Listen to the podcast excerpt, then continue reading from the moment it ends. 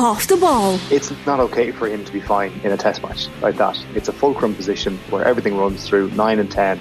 You don't get to be fine in, in matches like that where you start. Subscribe to the rugby stream on the OTB Sports app now.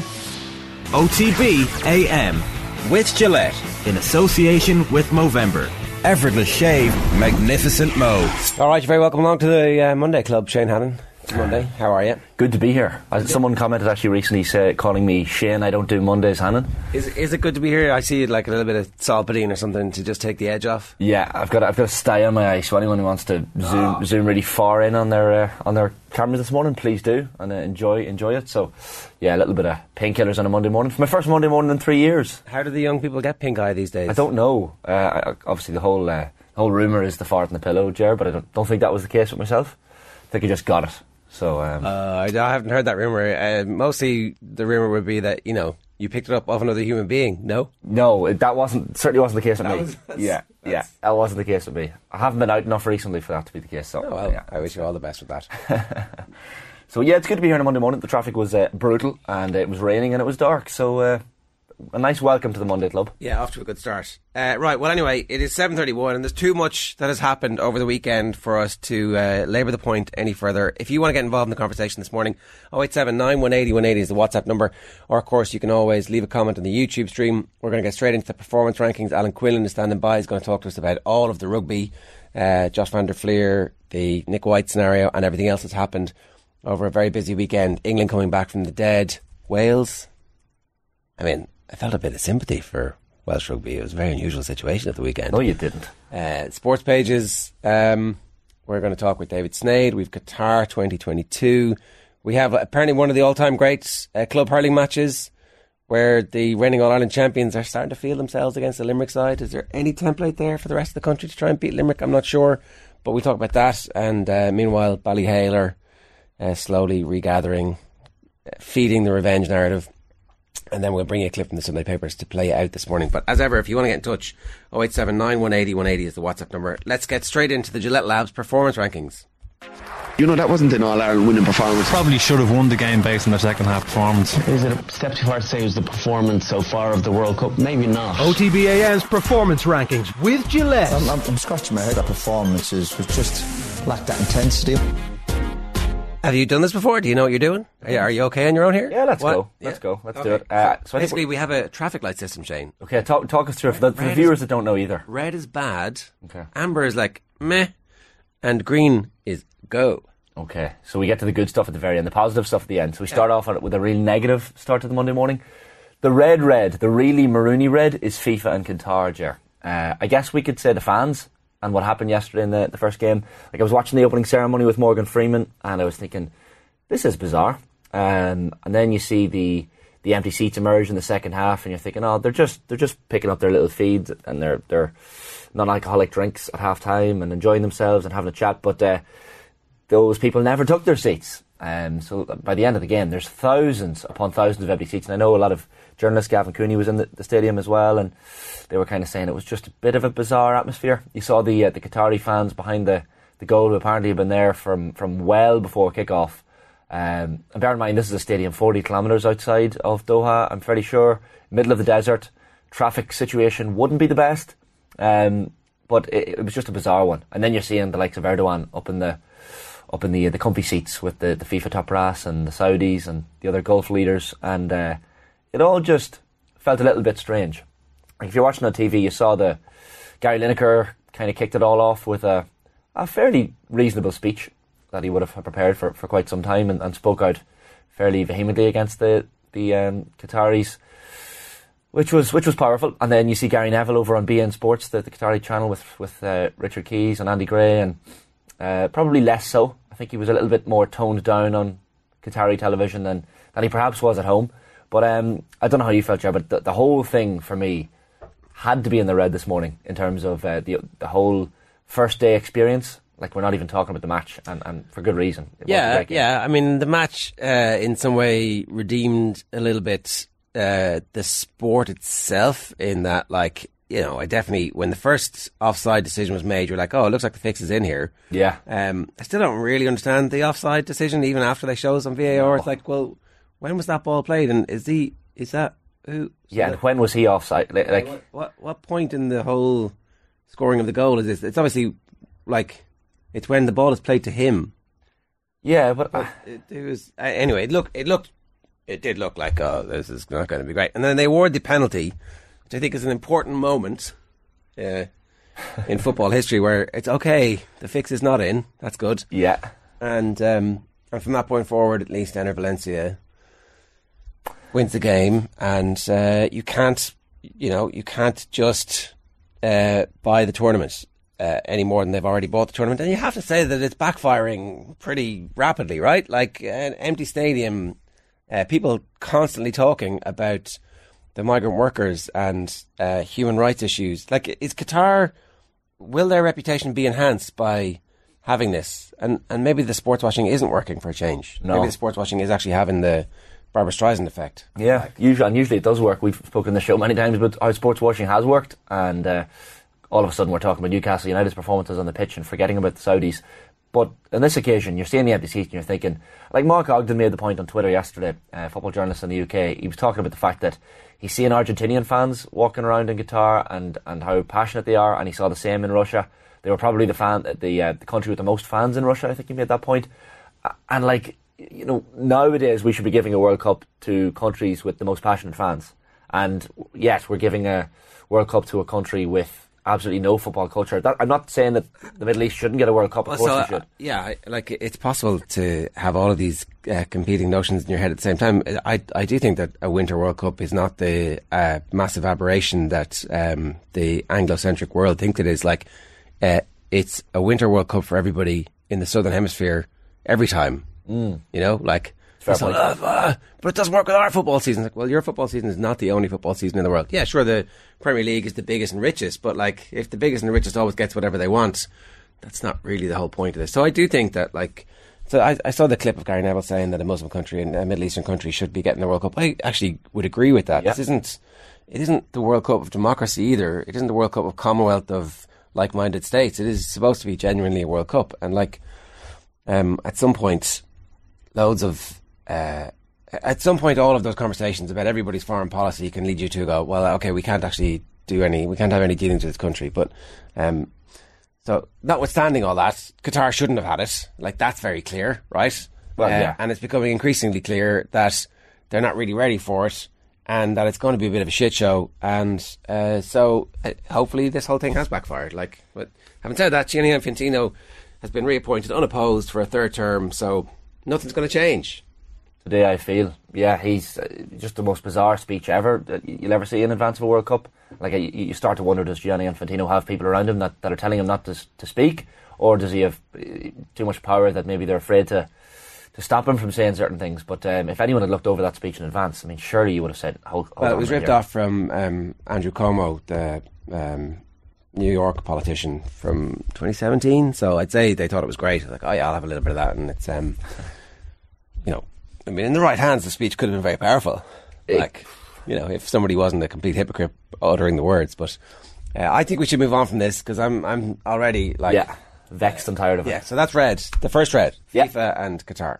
Second red, uh, slightly less red. Um, rugby head injuries, still a very serious issue, and uh, I mean the conversation has flared up out of uh, Ireland's 13-10 win over Australia on Saturday night at the Aviva, and uh, Nick White. And for anyone who watched the match, you'll have seen that the uh, worrying images of, of him being very unsteady on his feet. Um, per balance. I don't know what he was like in terms of his coordination, and that was a point made on, on, on television afterwards. Um, and and this whole issue of what did he have a dazed, blank, vacant look? I mean, you can make your own mind up. Um, interesting discussion on Virgin Media with Joe and and uh, Matt Williams and uh, Rob Kearney afterwards. Uh, Matt very much making the point that you have to trust the medical professionals on this situation, and Rob Kearney kind of saying, you know, you have to err on the side of caution when it comes to concussion, and he's someone. Uh, they're both, in fact, people who've, who've experienced concussion at some point in, in their in their own careers. Um, and they, they reference the Jeremy Loughman situation as well, and we know that concussion symptoms sometimes don't show show up for 24, 48 hours, which is a very fair point to make. And with Nick White, you don't have to be a doctor to to look at those images and say, well, that's concerning. If he doesn't have concussion, he's unsteady on his feet for some other reason, and, and regardless, he needs to be taken off the pitch for his own sake. Um, so yeah, listen to medical people, yes, but it is rugby's biggest issue, and, and the lads made that point in television. It's a very, it was very concerning. I don't know what you've made of it, Ger. I think um, I think the fundamental issue here is that the HIA is not suitable, and uh, so by their own laws, uh, there shouldn't have been a HIA. But the fact that there was a HIA, even after the referee says I saw him stumble, um, means that the system isn't working. And we're going to talk about this with Alan Quinn a little bit later on. He sent me a link last night to an NPR story that came out in the aftermath of uh, Tua Tagovailoa.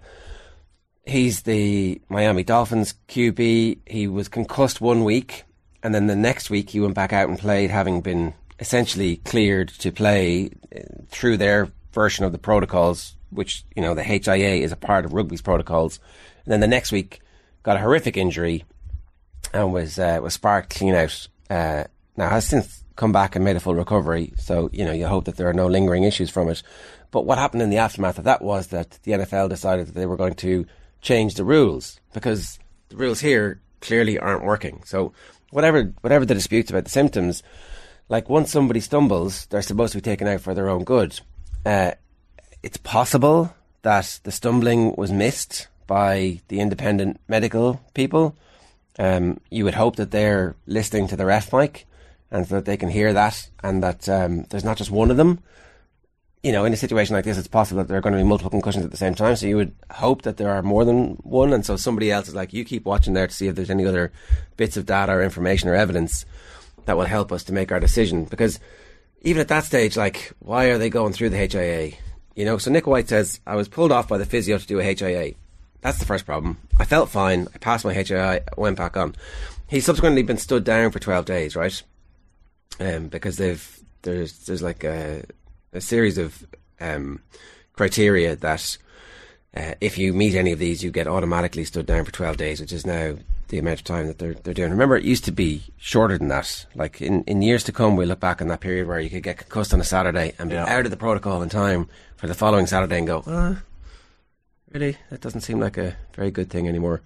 Um, so now, now it's gone out to 12 days and he's saying that like, um, I feel good. I passed my HIA. It's good to go. Like I'm 78 kg running up against these blokes. Mate, I feel fine now. You guys can attest to that. The process. I did the HIA and passed it. I'm good. How often do I run out of the corner, out of a line out and get bashed by three blokes? I was just a little ginger. I'm fine, mate. So, um, I think the fundamental issue here is that the the game doesn't quite yet know how to deal with this properly, even though it's being sued on multiple fronts, and even though it's the major concern that any parents have, that any players have, that any ex players have about the long term damage that brain injuries are going to cause.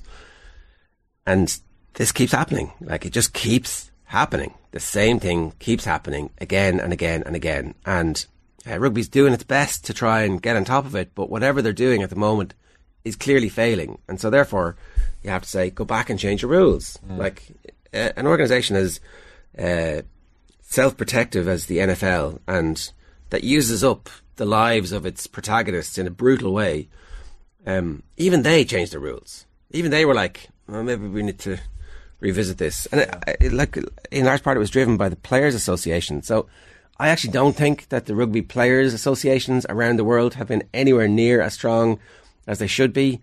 They're all very close to their respective rugby unions. And what are they doing about this? Like, where where are they saying, okay, we're going to go on strike, or everybody's going to wear their socks down next week, or everybody's not going to take uh, take part in sponsor activities around the next internationals, or something? Like, what are they doing? Say, fix this, uh, World Rugby, because you know, where's the where's the impetus for change coming? So that was it. I think uh, it is a very complicated issue. I, hope uh, Nick White has no long term damage. I understand the pressure that the independent medical person is under.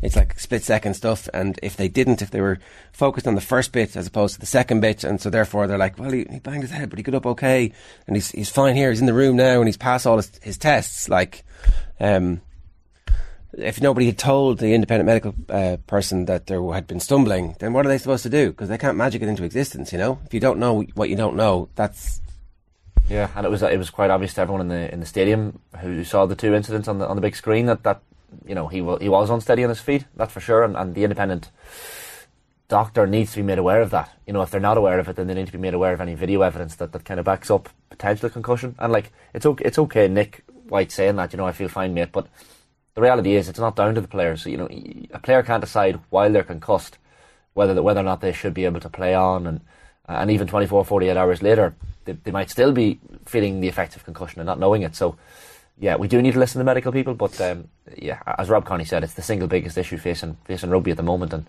there's still a long, long, long way to go, as we've seen from from recent studies. Right, what's next? Republic of Ireland into the uh, the amber, I guess, Irish football. So we had the, the two one defeat to Norway, of course, uh, disappointing, and a poor performance as well. Uh, and then Malta last night. Um, if right, let's look at the positives for, for a second because uh, we, we rarely do that. Jamie McGrath was good. Callum O'Dowda has come out of these couple of games with his with his head up. Um, Mark Sykes from the Ormeau Road in uh, Belfast, first Belfast-born player to line out for the Republic since the 1940s. Really? Yeah, apparently so. So uh, really good to see him get his get his first um, appearance. Evan Ferguson, more more uh, football as well for the first team. Um, a win and a clean sheet, I guess, is, is a positive from last night. Uh, and people like Nathan Collins, of course, staying firm and keeping those clean sheets. Uh, Caoimhín Kelleher to get his appearance as well. That's a stretch. Uh, now, the, the, the reality of it and the negatives on this is that it's Malta. Now, we should probably be, be beating Malta, a team like Malta by, by three or four goals. I don't think there's anybody in world football we should be beaten by three or four goals. Possibly eh? not, There isn't. Like, uh, there, I, I think that that time has passed. We're like, uh, we're really at bottom of the second tier, top of the third tier in European football, and like all of those teams can put in a defensive performance and at least draw against us. Like we don't have those rights anymore. We No, don't. but if you look at the, the level of players we have in the team, we have a few Premier League players and then a majority of Championship and a few League One. Like Malta aren't anywhere close to the level of, of the players in the Republic of Ireland squad. And, and we even talk about how the Irish squad is nowhere near what it was in the 90s, which is fair. Yeah, and we we actually have struggled against Malta, even when we had those brilliant teams. Yeah, yeah, and that's maybe international football and players not being used to playing with each other. But I mean, y y like last night, you look at the, the first touch of some of the players, the, uh, the the look of concern some of them had when they were on the ball. Like, Well, that's not good. no, it's worrying. And and you're heading into March now against France and the Netherlands, and you're thinking, well, Jesus, like, how are we supposed to like? The only positive you can take from the last week as well is that Malta drew, I think, two two with Greece. So, I mean, Greece are going to be in our group as well, and I'd be concerned about Greece. They're probably the, the worst out of that pool of teams we could have got, uh, been drawn with. Um, I, I, I really don't know what the, what the positives are. The whole Stephen Kenny conversation is going to keep going. Of course, it is. It's it's, it's not going to stop. But then people turn around and say it's a results business as well. And he got the win last night, I guess. I know, away it's only friendly. So I, I think um, I think you're right to focus on the performance after a game like that, and I'm sure they will too. I think um, the some of the tabs in the morning. Here's to few, Mr. Robinson. Is the back of the mirror Very good. and they also have Kenny's Rob of the Green, which isn't great. Uh, that's Callum Robinson. There was another one. So what, what's this word? Can you can you see the screen? You- yeah. what, what's this bottom word here? This word here. Malta barley. Yeah. Come on. Malta barley. Malt barley. Exactly. Right. But like barley, barley. Come on. That's a stretch, is it? Come on, folks in the star. You can do better than that. They Malta tried. Barley. at least they tried. No, here's, this is better. Malty towers. Ah, that's okay. Oh, you know, that's Yeah. the inside one. Yeah, I like that one. They could have gone with that on the back page. A and B. Uh, the most pointless game of all time. Uh, you know, when it comes straight after the opening World Cup game, albeit a fairly dour World Cup opening game in terms of the two teams involved. Uh, like seven o'clock kickoff in an international friendly that means absolutely nothing. It's tough to get excited for it. Uh, 700 Irish fans over there as well, making a lot of noise. Well, I'd say the weather's slightly better than it is here this morning. Yeah. Uh, Will says, haha, I agree with Jer about our current level, but I don't remember it being so realistic under McCarthy last tenure. Well, Mick McCarthy wasn't picking the right team. You know, he couldn't get Matt Doherty in the side, and uh, our performance against Gibraltar was much worse than it was against Malta last night. And I'd, I'd seen Mick McCarthy manage really good players before and not do a great job with it. So, Yeah. there you go. Uh, Joe, the question you need to ask after two years is Kenny making progress? The answer is no, says Il Postino 88. I've been defending him since the beginning. Now it's just not happening. Uh, the subs were ridiculous. Hendrick has played through all the qualifiers and Nations League. Why not give Smallbone those minutes? Did think that there was an opportunity there to give Smallbone, but I guess they couldn't risk another collapse the way we have seen the team have a recent collapse at the Aviva Yeah. in a game that was like won and dusted. Uh, Dahlia Shocknessig says more skill and genuine commitment in the Ballygunner versus the Piarsaigh game than this entire World Cup sham. Uh, yeah, tying everything nicely together. Uh, Will says worrying. It looks as if the players' enthusiasm for playing for him, Stephen Kenny, has waned. I don't know. How do you tell that from like an end of season friendly? Uh, like, uh, I mean, it's obviously not the end of season, but it's the end of that competition is now over, and there's a new competition starting, and we'll have the world's best players coming in short, quick, rapid fire to the Aviva. I think they're going to get up for that, and I'm hopeful that something happens. But I don't expect something to happen at this stage. But should- like should- we've got a tough group. Should the motivation not be there to line out for your country, even if it isn't a friendly? It's an international friendly, but but, when I mean, you say the motivation, what do you mean? It's a cap- it's a cap for your country. Sensational. You're going to put the best performance of all time in, Yeah. or you're like, you know, this doesn't actually mean anything. I've got to get up for it slightly differently. I'm trying to win my place here. I'm trying to impress. yeah, all of the above. You're, you're trying to win your place. You're trying to impress Stephen Kenny. You're playing for your country, albeit. You thought we should have won. won that game 3 0 last night, all singing, all dancing, the way we always do in away matches in international. No, no, but but like with the t- with the players on our team and the players on the Malta team, I mean, we should be winning those games. And, and look, I understand the conservatism, and one of the uh, listeners has made that point that uh, he's quite conservative with the substitutions. Stephen Kenny was making that point in the press conferences in the last two weeks all along because he said it's a results business and he needs to start picking up wins, well, albeit in friendlies. It doesn't matter. Uh, so I understand that. We just struggle against the low block. Malta had a low block. We struggle against weaker teams for some reason. I just I just don't understand why. Like on paper, my point is that they should have been winning a game against the likes of Malta two or three nil. Like, like we didn't. we, only won because of I don't think a there's any Maltese team in that capitulation. we could play at the moment, and you go, "Oh, we're definitely going to beat these three 0 Like in, in international football, I don't. I think those days are gone. I, that's the first thing. Uh, and um, look, I think uh, it's a big campaign coming up next, and the team needs to perform much better than it's performing at the moment. Should we not beat Gibraltar by three or four nil? In the, I think if we if we're like, I mean, we should, we mightn't though. well, so what's what does history teach you? That we should do these things that we don't actually ever do anymore. Then Then we lose to the Faroes. But then our expectation isn't that good, or, or like I, it should be. Re- I don't. This this doesn't. These these literal international friendlies barely exist anymore. Yeah. and so I think they're kind of useless as reference points in the long term and medium term. What we've seen from Stephen Kennedy's side is they can put in really good performances against very good teams. They have struggled consistently against sides which defend against us in any meaningful way, and. I mean, I was flicking. I'm not going to lie. I was flicking back and forth from this game last night to the NFL, going. I mean, maybe I'll just watch some of the uh, red I was, zone. I was here. doing the same with the snooker. I have to. I have to a little the bit of red zone in my life. I, why should I be punished? What do we do to deserve this Malta game? Yeah, it was tough. It was tough. Uh, So I think we should be sticking a pin in the Ireland stuff until the march. yeah, and then it's do or die, and that's it. Like, I, you know, judge me on this. Yeah, okay. Well, actually, you know, and you made a rod for your own back by talking about um, winning the Nations League group. But it's good to have ambition, and uh, it'd be very ambitious for us to think about qualifying from the draw that we've got. But like, that's the that's the game, and um, let's see what happens. We're going to talk about this in more detail with David Sneyd. So if you've got proper football opinions you want us to get to, we will get to it. Uh, we've one of the best young centre backs in Europe. Play four three three, says Neil Martin. I mean, okay, we definitely have a very highly rated centre back, but his form is not good at the moment. Like, not good against Norway. Not good last night, was it? No, uh, I mean, again, I didn't see the full 96, 97 minutes.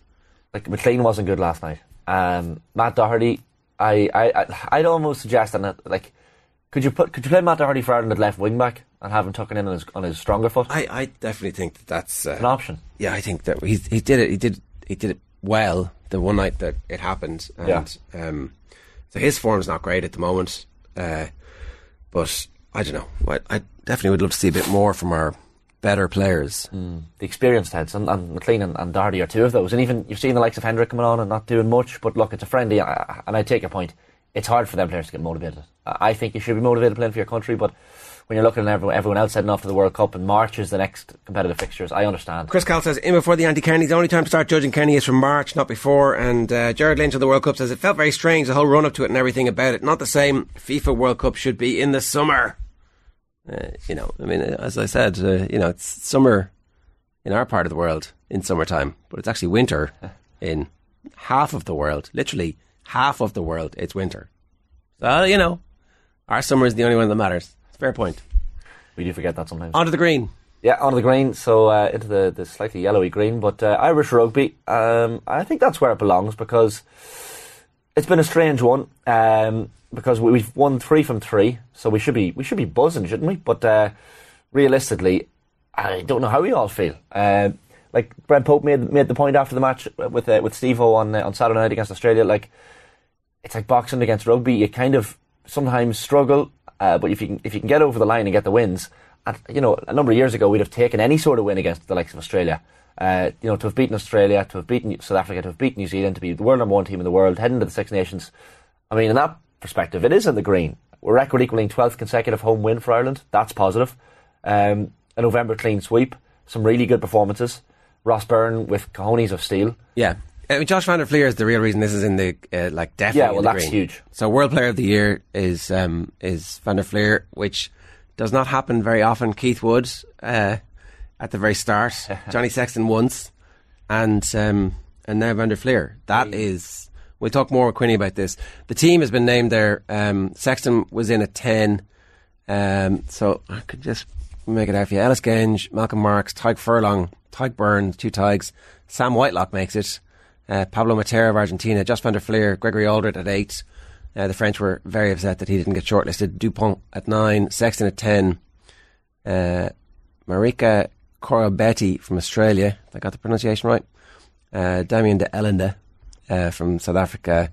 Kanya Am, Will Jordan, and um, Steward uh, at fullback for England.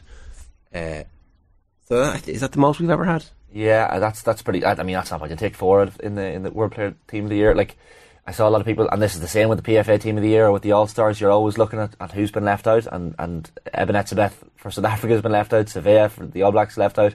So probably a couple of players that could have been put in, but we're not complaining with our four. And um, really, really nice to hear Josh van der Flier talking afterwards about the fact that you know when he was a kid, he used to keep track of all the, the World Rugby Players of the Year and the top three and, and kind of learn them off by heart. And here he is, the third Irishman to win that award after after Keith Wood, as you say, and Jonathan Sexton. I mean, this is this is unbelievable. I don't I don't I don't know what to be expected. He had an unbelievable year, Van Flier, but I, I hadn't heard any word that he was uh, prime position for this award. Oh, I think it had been uh, it had been the chatter since the All Blacks. Really, it's like, Yeah. oh, he's in the running here. He's, you know, uh, he's been showing up in all the big games, and of course, it's, it's actually only the internationals that count for this. Um, Fair, yeah, yeah, yeah. So after the Six Nations, he'd he'd been you know one of our best players in that. But Dupont had actually been player of the tournament, and I it's pretty harsh. On Dupont's the best player in the world, um, but fair play, Van der Flier totally deserved. Big win for Irish rugby. They're in the green. What's next? Yeah, we'll take them. And uh, next in the green, uh, a very, very good weekend for Irish golf. So no, no winners, which uh, seems strange. But uh, we'll start with Leona Maguire. So uh, she was at the CME Group Tour Championship in Florida. She f- ended up, ended up finishing runner-up to uh, to Lydia Ko. It was a two million dollar uh, prize for the winner, but not a bad weekend for Leona because she uh, collects five hundred and fifty thousand dollars for her second place finish. Sensational line under 63 on Saturday. She had started the third round, I think it was seven po- seven shots behind Lydia Ko, and a really unbelievable performance on Saturday brought her right back in contention. She drew level with, with Lydia Ko after the third round, um, and you know she had said afterwards if you if you'd offered her second at the start of the week, she would have taken your hand off. Uh, really tricky conditions as well yesterday in the final round. So to finish second and to pick up over half a million dollars for her weekend's work, uh, not bad at all for Leona Maguire. Seamus Power as well, huge step again towards Ryder Cup selection, and, and every week he's kind of proven week on week that, that he really should be in this Ryder Cup uh, team. So came up just short in his bid to win uh, for the second time in three starts, but he tied for fifth in the RSM Classic. This was at Sea Island, so went into the final round tied for thirteenth. So kind of opposite to, to Maguire. He was three shots behind the leaders, uh, but a really, really good uh, final round, 466. The winner was Adam Svensson, the Canadian. He carded 664 to win, um, but Power still wins $277,000 and uh, will be top of the FedEx Cup standings when this uh, tour arrives in Kapalua in uh, January. That'll be his next big one, the uh, Sentry Tournament of Champions. Um, so, I mean, first, third, and fifth in his last three starts, Seamus Power. Uh, and uh, look, more Ryder Cup qualifying points. So that's the that's the big one. And he even spoke afterwards about being disappointed with his performance in some in some regards. So he should be a shoe in for this Ryder Cup team, and it will be great to see him. And then Rory McIlroy. Uh, so finishing the year as European number one for the fourth time in his career, first time though since 2015. Jon Rahm was the was the winner, and Jon Rahm was unbelievable at the weekend. He won the DP World Tour Championship in Dubai by two shots over Tyrrell Hatton and Alex Noren. Um, McIlroy was back in fourth, finishes top of these DP World rankings. Uh, so Matt Fitzpatrick uh, blew up around the turn. So Matt Fitzpatrick, of course, the US Open back in June, he needed to win, and for McIlroy to not finish runner-up or to finish second, and McIlroy to be outside the top seven. But uh, he capitulated a li- little bit on the back nine, Matt Fitzpatrick, uh, to allow Rory McIlroy to finish number one for the fourth time in his career. He was very consistent, um, and look, I guess the next question for Rory is when can he break this eight-year major drought? But the way he's playing, Jer, I mean, you have to feel like it's it's right around the corner. Now, there's no guarantees in a major. You, like you're never guaranteed to win a major, but the way Rory is playing, surely it's in the next year. Well, yeah, you kind of feel like it's um, it's uh, it's bubbling up, and definitely his best chance is coming in the next six months. So, uh, right, they are your this week's Gillette Labs performance rankings. If you've got a view on them, you can get it into us 0879 180 180. That's the WhatsApp number. OTB AM's performance rankings with Gillette. Right, five minutes past eight. Alan Quinlan is with us. Um, Alan, the news has come that uh, Nick White's been stood down for 12 days, which is what happens when they see you stumbling on the pitch. They're like, oh, you, you shouldn't be playing rugby. Um, but what actually happened was that uh, his stumble seems to have been missed by the relevant people, and he was allowed back onto the field. And afterwards, he was like, I was fine. I passed my HIA. Um, so rather than getting into like the whole uh, back and forth about um, the rights and wrongs of this, you immediately said in commentary you you thought that was the end of his game, and then when he came back on, that you were very uncomfortable about it. So I think I know how you feel about it. What should happen? What are the lessons that need to be learned to prevent this from happening again? It's that's something that um, needs to be really tidied up in this situation because it's not as if we don't have proper camera angles, we don't have enough of people there. I think the independent match doctor has come out and said he's looking at the first incident in the replay. Um, I'm on commentary and I can see that Nick White gets a heavy fall and hits his head off the ground when he's trying to tackle Mack Hansen into touch. He's kind of crunched down, um, looks dazed. Wouldn't be usually concerned with that one. He looked dazed, and I had no issue with him playing on. I wouldn't be saying he's got to get off the field there. Um, there was no wobbles there on that one, but he looked dazed. Um, I think from the line out, then he obviously it's tapped off the, it's taken off the top, and he's trying to hit his back row up the mid middle mid of the field to get a create a breakdown for the kicking option, and um, has to take it on himself, and he gets tackled and hits Josh van der Flier's knee. I think pretty much straight away I can see that he's in a bit of trouble. He's in a spot of bother. The replay comes up, and within probably 20, 30 seconds, I can see that. Obviously, after the ball is cleared and stuff like that, we can see that he doesn't look good. So I think that the independent match doctor has, has come out now and said that um, he was watching the first incident. Well, I've seen the first incident and it's done in my head at this stage, so I don't know why he's back rewatching it and rewatching it. I know, I know the analysis there. So what can we learn from it? That needs to speed up. I know the independent match doctor is a doctor. He's not a commentator. He's not a rugby person in a sense. Does he need more support and backup? Well, once I the referee says, uh, I saw him stumbling, that's surely that. Sure. What are the uh, Australian doctors doing? Forget about the independent match doctor here for a minute. What are they doing to protect their player? Nothing. They're letting it happen. Their doctors went onto the field and their medical people went on and they tried to keep David Porecki on the field. He's stumbling around the place. He's played and hit two or three rucks after he gets his initial knock. He's trying to stay on the field. Actually, the game was stopped because Ben White was, ben, um, or Ben O'Keeffe was trying to, you know, restart the game. So, like, that was for me was like, why is this player being kept on the field here? And eventually he he leaves the field, David Porecki, the starting hooker, and he's obviously ha- got a heavy knock. But why aren't they watching what what what's going on here with? Okay, they don't have the replay the screen, so I'll give them the benefit of the doubt there. But when they go in there and the doctor is with, and the medical people are with um, Nick White, and he's crunched down and he fall, nearly falls backward. He stands up and he, he stumbles. For me, There's an opportunity there for for the Australian medical team to step in and, and say he's actually stumbled. He's so, gone. So we're not sending him for HIA. he has to go then. Yeah, Absolutely. okay. There's no HIA.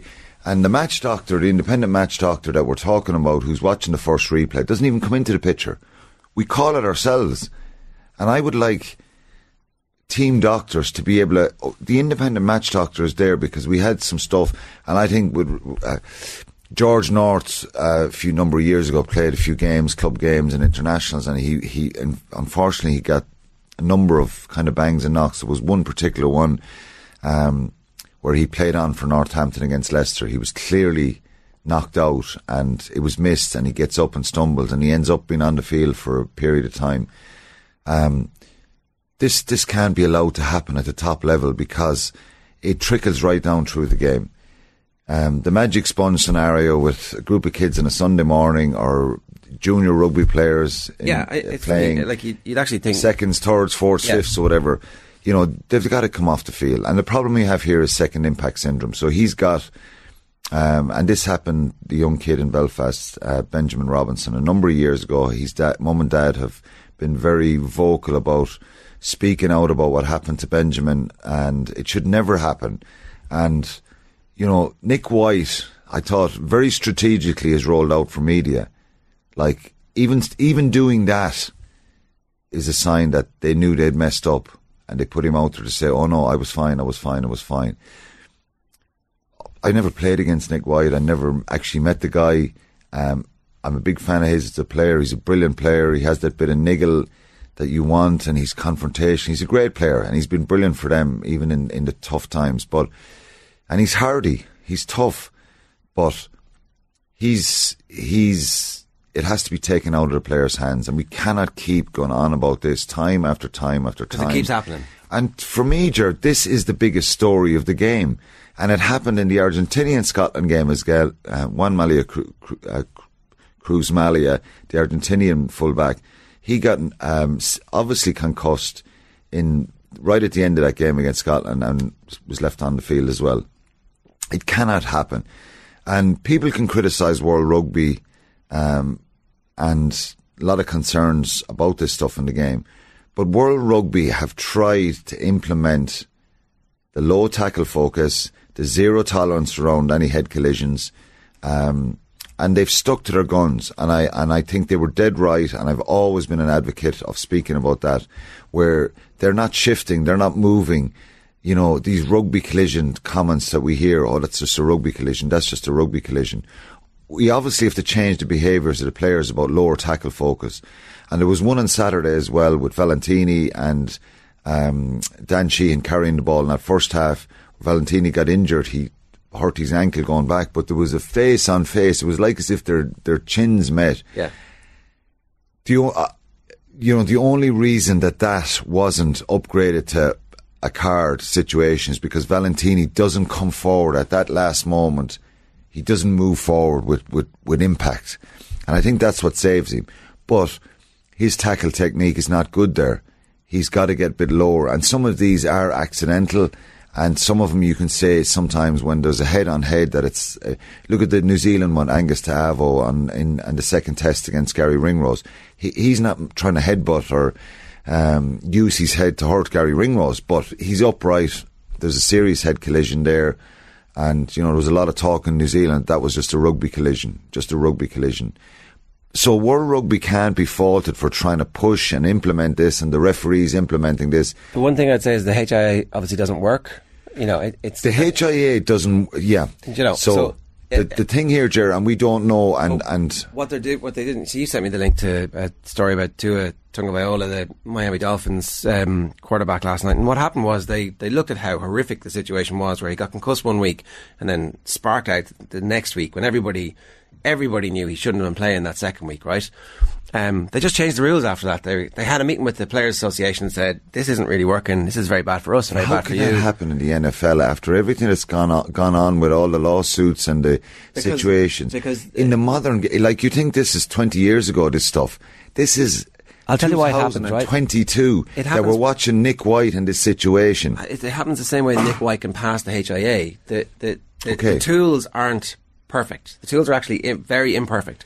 And so when the if tools are imperfect, what you do is you err on the side of caution. One, this is it, And you give him 12 days. So- you just you like Like Nick so White just for passing any the HIA listeners, is yeah. actually quite so interesting. for any listeners, do you want to clarify what what's happened now with? So he's going to start with a 12 day stand down period. So uh, when when they assess you, they assess you a different criteria, and he was criteria uh, two, which is uh, balance disturbance. Right, he's been upgraded um, to a criteria one, which um, sorry, he's been upgraded from criteria two to criteria one because of the balance disturbance. Basically, once you start falling over, The balance disturbance that uh, 99.9% of people saw Yeah. and the ma- independent match da- doctor didn't.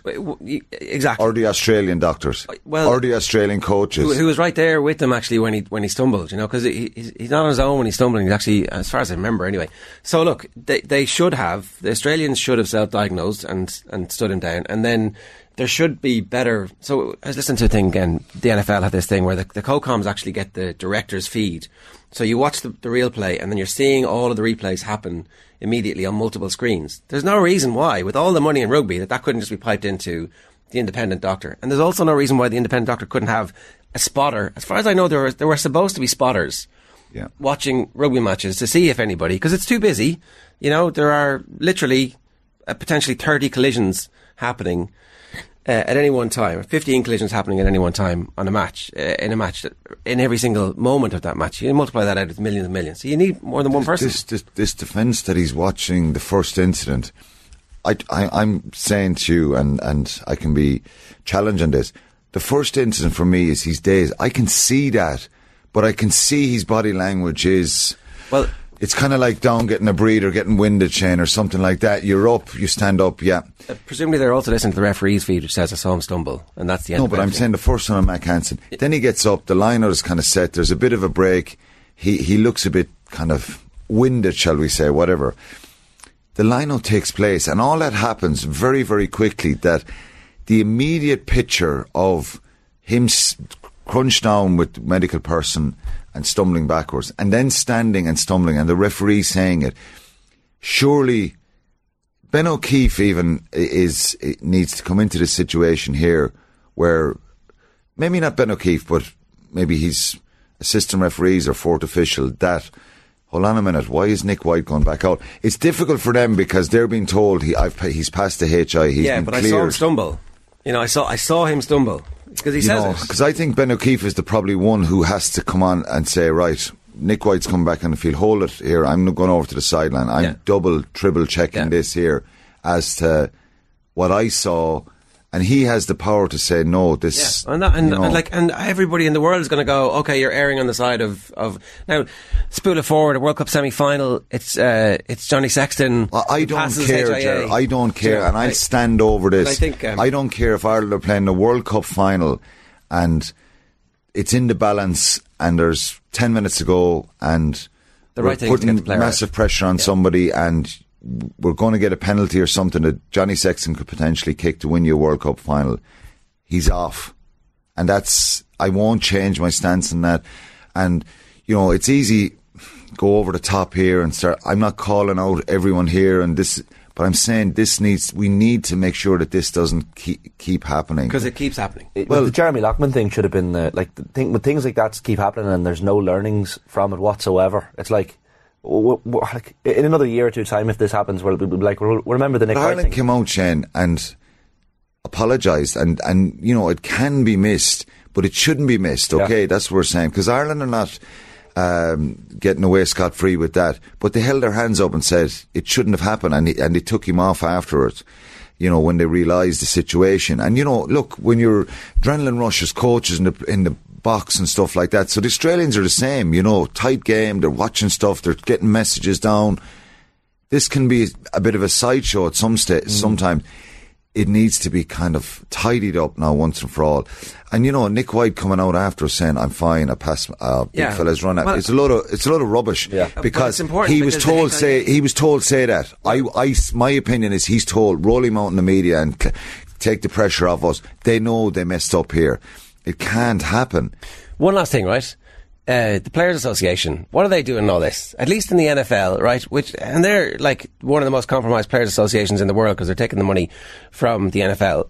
Uh, at least they went and said this isn't good enough. You need to change the rules. I've heard nothing ever well, from the players associations about Yeah. concussion. I've never heard them come out and say, "Oh, we really need. To, we we're going to do something. We're going to go on strike. We're going to we're going to do anything to raise attention to this." Yeah, and if you look, uh, if you look at the reaction, um, they have to, and I think this week it has to happen. The World Rugby Awards won last night, and um, incredibly positive from an Irish point of view as well. So there was a, you know, yesterday and you're digesting this. So I think there needs to be a bit of clarity in this. But I want to hear from the Australians. You know, they're going to Cardiff this week and they have a number of uh, injuries themselves. And, and fairness, they were very, very unlucky with all the injuries they got. Just one of those days. And Saturday for them could easily have won the match, but they need to address this. You know, Yeah. I think Yeah. um, talking about the match doctor and the independent doctor saying he was watching the first clip of that. They got to call it themselves. Yeah, and I know um, going forward this isn't this none of this is perfect, Ger. The HIA isn't perfect, but it's a much more proactive, better approach than we had 10, 15 years ago. Yeah, it still needs to be changed. I think. Like if Nick Yeah, White's but it's HIA, in very you simple know. terms. And just before we finish on it, if you show signs that Nick White showed on Saturday, You- you i.e. balance and issues like that, you're gone. The game over, and Yeah. that's it. Okay. Um, the game itself, right? Uh, so it's we, Josh van der Flier, uh, World Player of the Year. It's a phenomenal achievement from him, and um, we got Team of the Year, second coach, and four players in the team. It's it, and really sensational. Uh, is there any chance we pick too soon? No, 'cause I think uh, no, I think uh, we? I think um, Fiji and Australia are great for us in a sense that Because and they were so bad. Yeah, and even if we lost on Saturday, and I think I heard Andy Farrell say that maybe a bit of negativity around the team, and maybe oh we're you know wouldn't do any harm. I think we got we're getting that little bit of a different approach to 2018 because of last week and this week and. Oh, this Ireland team isn't as good as it, it, it- we think, and I don't think we are. Maybe you're never as good as you think you are. You're never as bad as No, you think you are as well. in the middle, right. Yeah, it's somewhere in the middle, and I think they know that, and I like his, I like Andy Farrell's honesty. I think the players know that. I think they need to be better. Australia made it. You know, the word dogfight was used a lot. Um, it's very true, and you know, look, I, I don't know what what people think um, at home, but I don't think anyone is is getting to that position. I think even in 2018-19, you know, you I think it was you asked me, could Ireland win a World Cup with what happened? And the honest answer was, well, if they keep playing like this, they're in with a shout, and they could.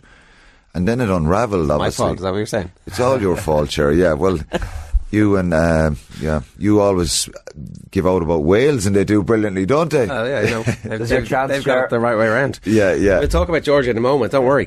Um, uh, in in all honesty, though, right, the the performance wasn't great, and uh, at the same time, it didn't feel like we were going to lose the game at any stage, really.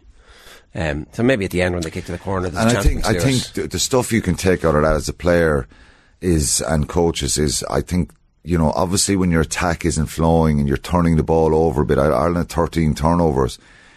27 missed tackles. That's too high. There's lots of stuff in that game that they'll look at and they think they need they need to be better.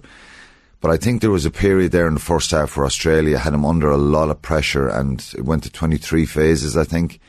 And Ireland looked like, you know, they came up with a big turnover in the end of it. They looked hungry. They looked like So the defence, the defence I, I think is fundamentally, if, for any in any sport, you want to be hard to beat, don't you? First of all, Yeah. and you want to be kind of cohesive in your in the way you defend against the opposition. And I think if you do that, then well, you can start adding a little bit to your game as you go along. If you're a brilliant attacking team and you can't defend, well.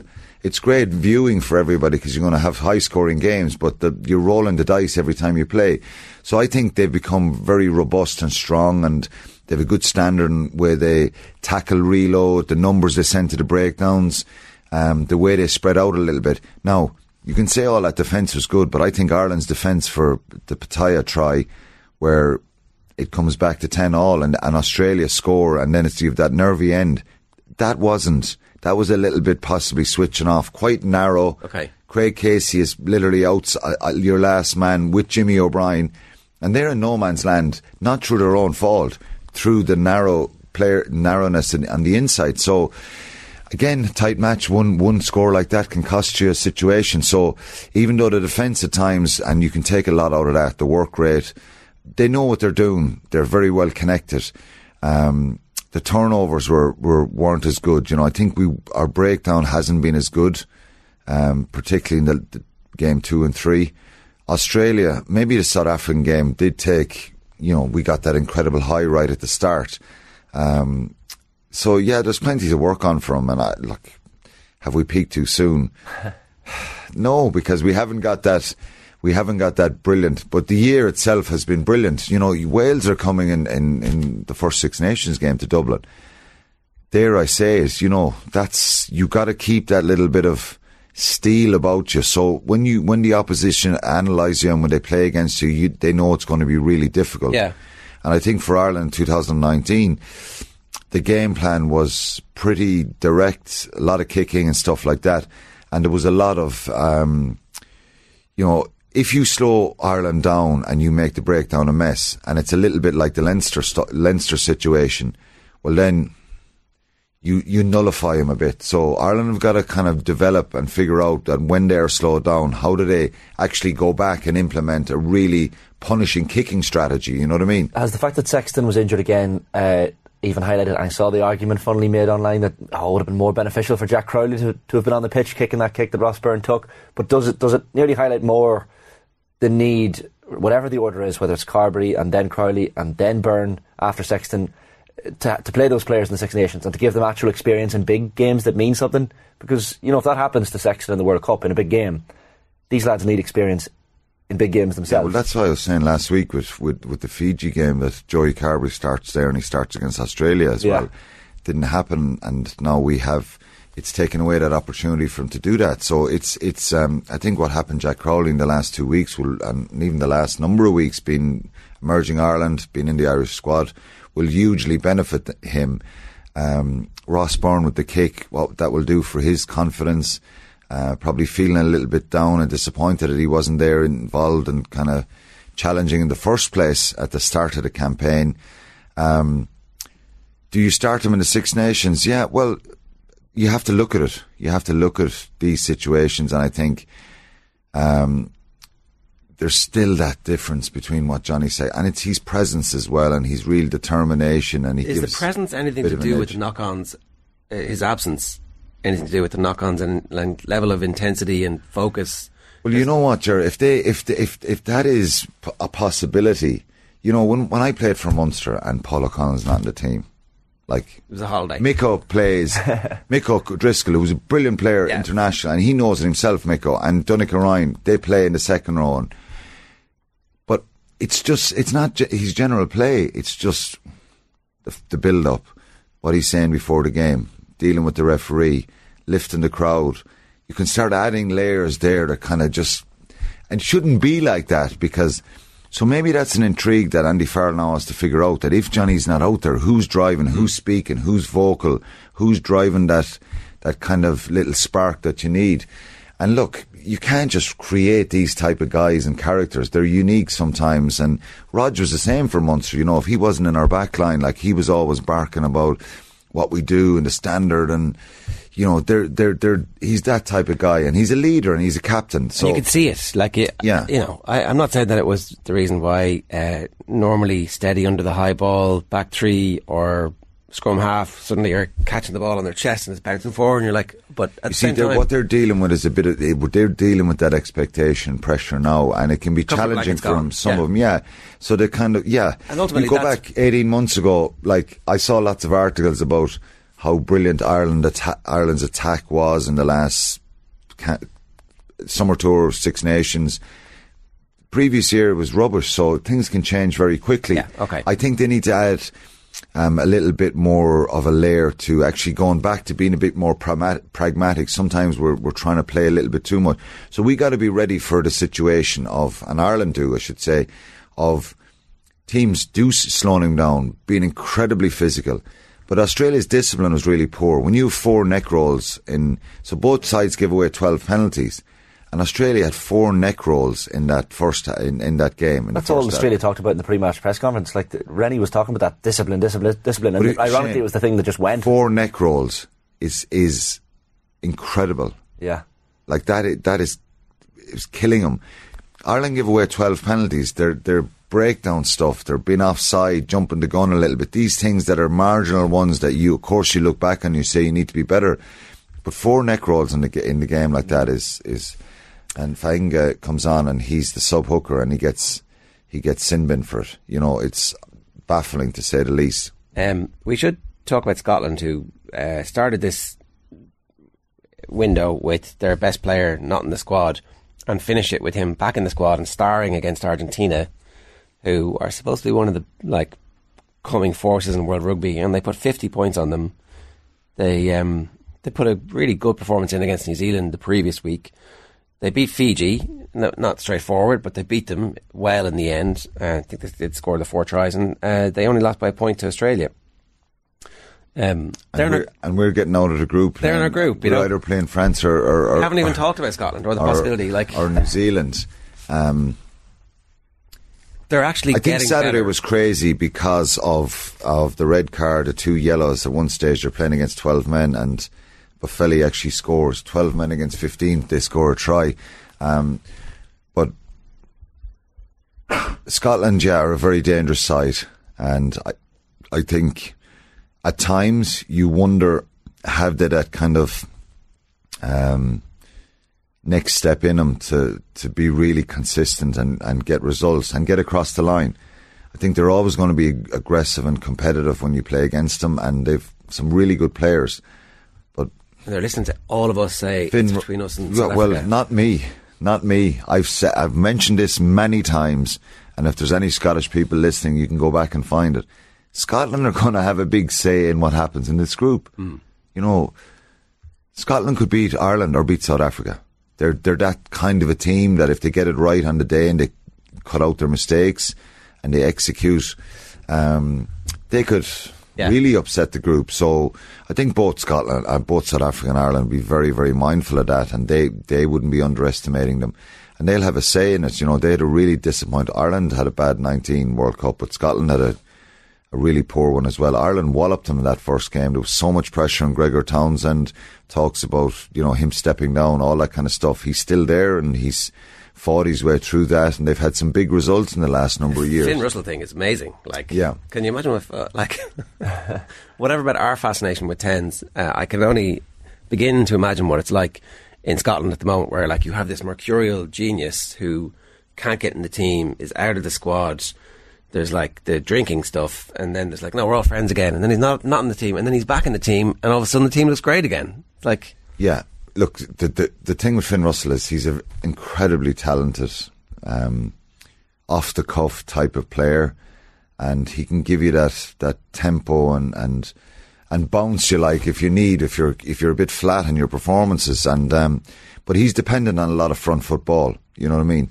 Your forwards doing well, um, breakdown being good and stuff like that. And when when he gets that time and space, he can he can create stuff. He's so ambitious, and that's all he thinks about. He doesn't think about kicking and you know slowing the game down. He wants to play that way, and I he's openly said he's not going to change. yeah, Um, sometimes you have to and be a little bit more boring or direct in your approach, but um, if they can get him right, yeah, if they can get Finn Russell right, he can he can be a big plus for them. But that relationship between Gregor Townsend and, and Finn Russell is one that you know Kinghorn is he a ten? I don't think so. Um, Adam Hastings was injured. We talk about our depth at the fly half position and, and where that's at. It's nearly a situation for, for most teams, Yeah. most international teams. Uh, we should talk about England, right? Who come back from the dead at home, and uh, it looks like they're going to get absolutely annihilated. But scored three tries in the last eight minutes to draw the game. Uh, minor controversy in England about uh, Marcus Smith kicking the ball dead uh, when they get one final opportunity to go and try and win it. But notwithstanding that, right? Um, what what are we to take from what England are doing at the moment with stuff like this? Like, are they really good or are they really bad? somewhere in between. Um, I think he's Eddie Jones has kind of chopped and changed so much in the last two years that it probably I don't know if it's helped.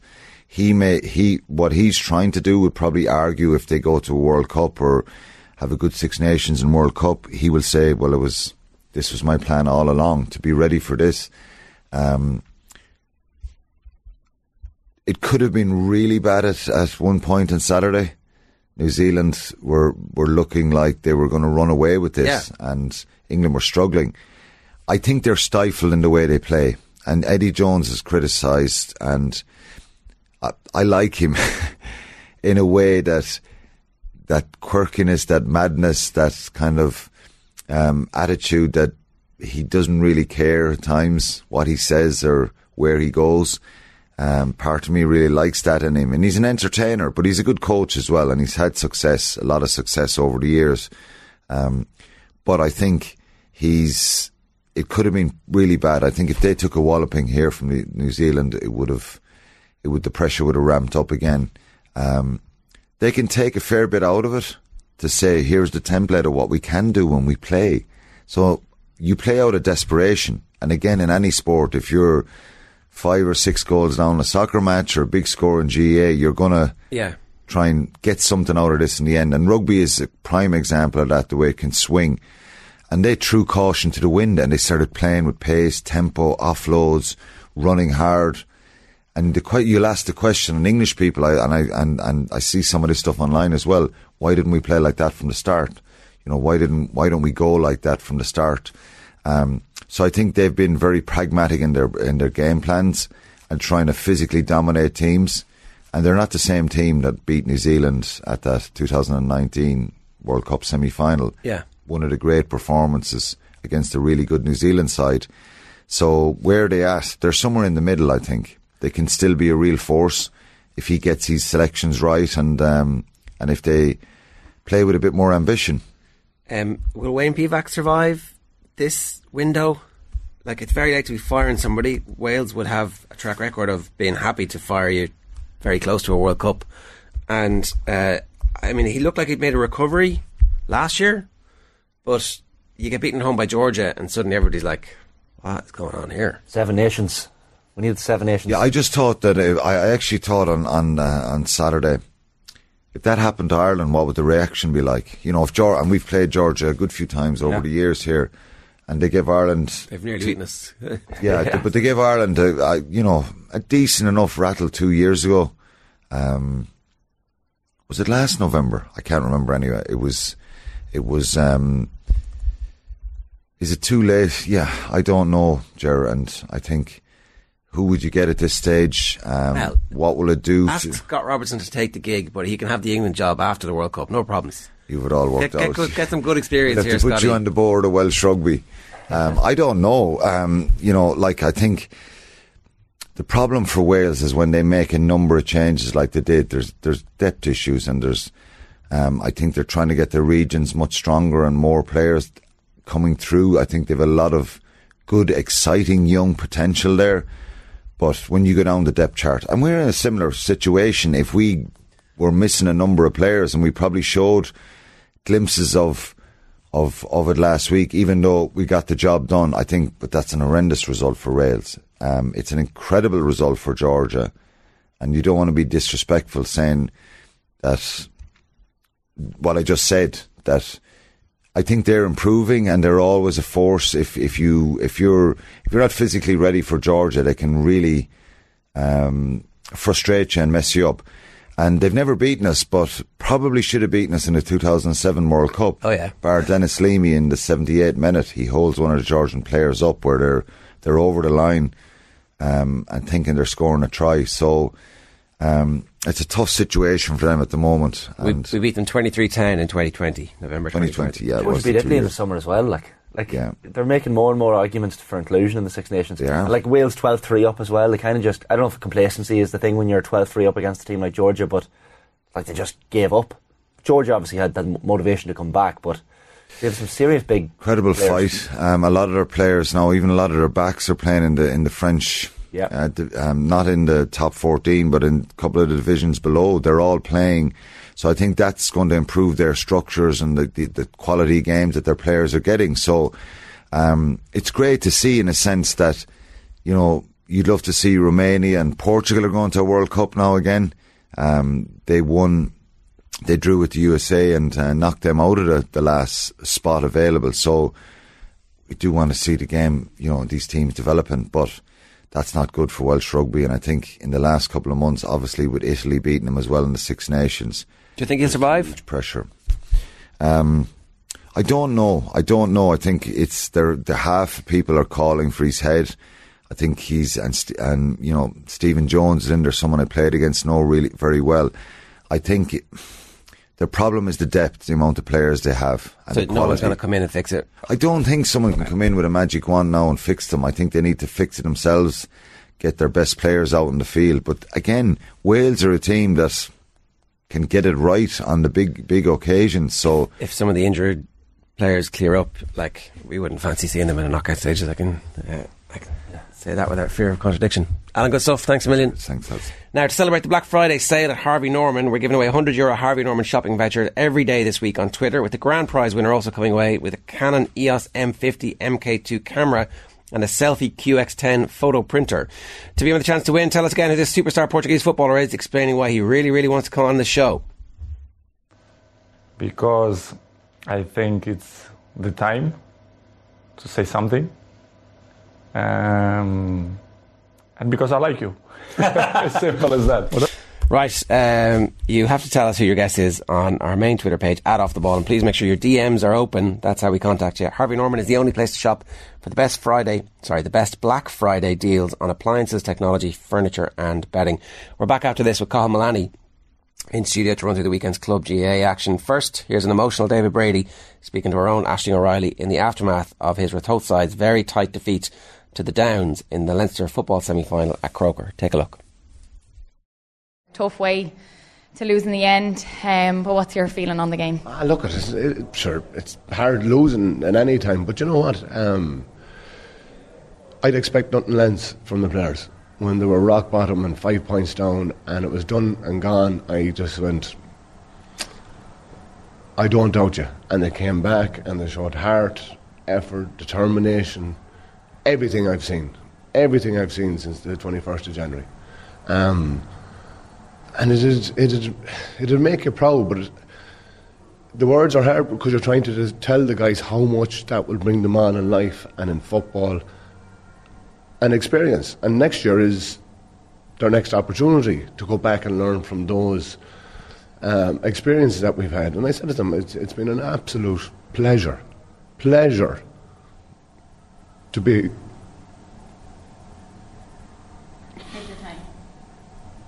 There's no rush. Take your time. It's tough. It's not easy to be here in Croke Park and But it is easy. But it's hard when you see the disappointment in them. It's hard when you see the disappointment in young guys' faces that didn't even kick a ball, didn't even get to play. And it's, it's, it's, I, I'd love to tell them, I'd love to tell them, boys, you would look back on this and going, we needed that. That was one of the greatest things that ever happened to us. That lesson and that journey and everything else. Um, and for me, I, I kind of said, I thanked them because it just put heart back in club for me, and that's so important because if you don't have a heart, you don't have a club, you don't have a community, you don't have, and you know what? Even today, and there was buses, and I don't know how many hundreds and hundreds of kids came from Radnor. They're probably going home now and going, they don't really know who won or lost. Just knew they had probably one of the greatest years of their life since they got up this morning, and we brought a few kids from Radnor on our team bus this morning. they nearly shot, they nearly shot themselves when, when the, uh, we got, had to get the blue light escort in the middle of traffic. But they're the important things. Yes, we look back and we review it, but it's great. It was one of the greatest honours I ever had, and um, it was it was it was brilliant. It was brilliant, and we stick together, and that's that's the important thing. So it is. Uh, there you go. It's uh, David Brady in conversation with Ashling O'Reilly. Um, he's a, a one-man hype machine for the split season. It turns out, um, uh, really justifying the extra attention that the club season's getting. Carl, how are you? I'm very well, lads. How are you?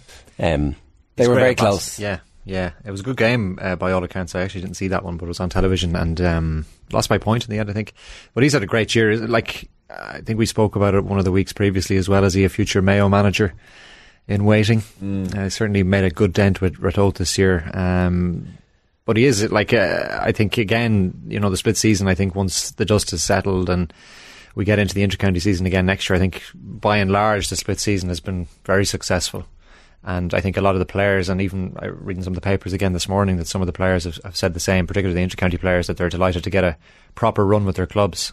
Um, maybe there's areas that need to be refined, but by an yeah, you can fix the timings. I think. Yeah. yeah.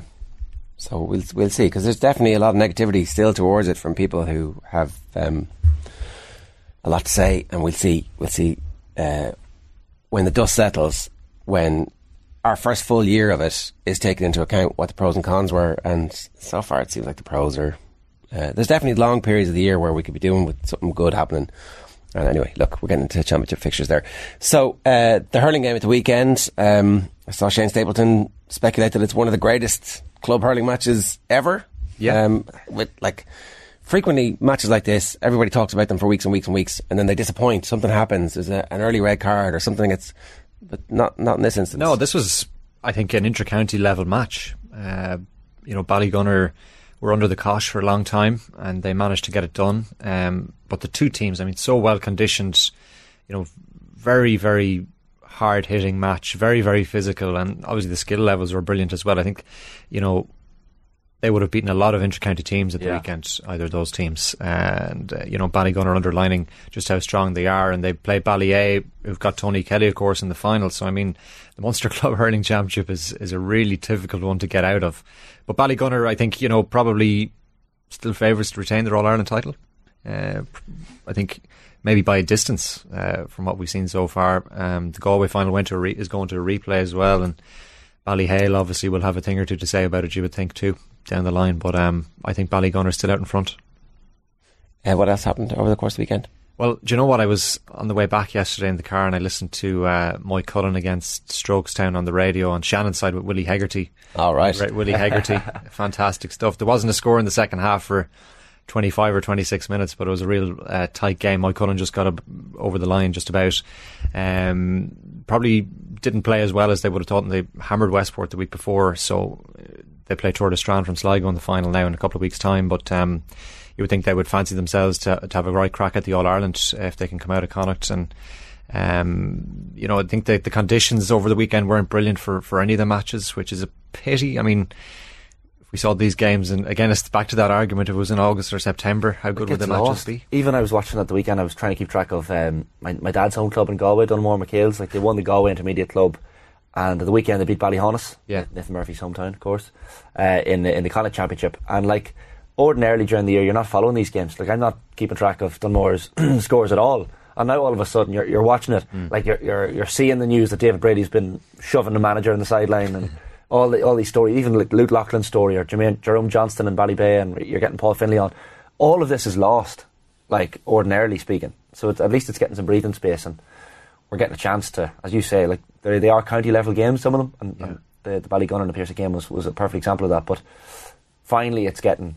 I just wonder, yeah, and I wonder will that improve with time, too, Shane, if if like we persist with the split season and we continue with it and give it the space to breathe, that those Yeah. storylines can generate over a couple of years and kind of people, you know. F- from from different provinces become more accustomed to what's happening in, in other provinces like they do in the intercounty scene.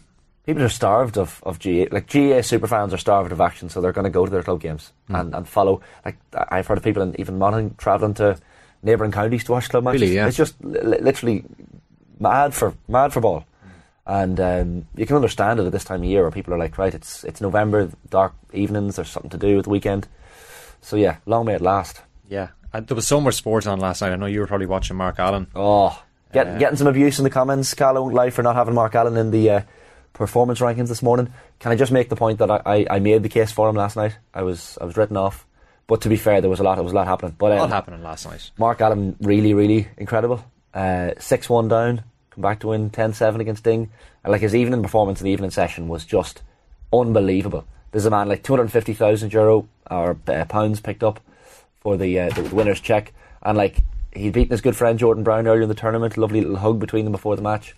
Uh, Jack Lisowski, who was in incredible form, he beat him in the semi-finals, and then Ding. You're thinking in the afternoon, six one, Ding's got a cakewalk this, uh, but he's lost five stone, Mark Allen, in the last number of months, and I know Ronnie O'Sullivan has been helping him kind of deal with, with the fitness side of it and, and the meditation. He's been sitting in the seat some of the sessions as well, kind of with his eyes closed and Okay. really relaxed. Um, so he's only a world championship away from a only a world championship away from a triple crown now. Yeah. like he's won the Masters already. So serious focus. And um, yeah, that was one of the great achievements in Irish sport across the weekend. Something we, we absolutely should mention. And the the the fact that he's kind of um, worked on his fitness is an interesting one. That for the longer matches at the World Championship, he's referenced Yeah. that he needs to be a little bit fitter to sustain.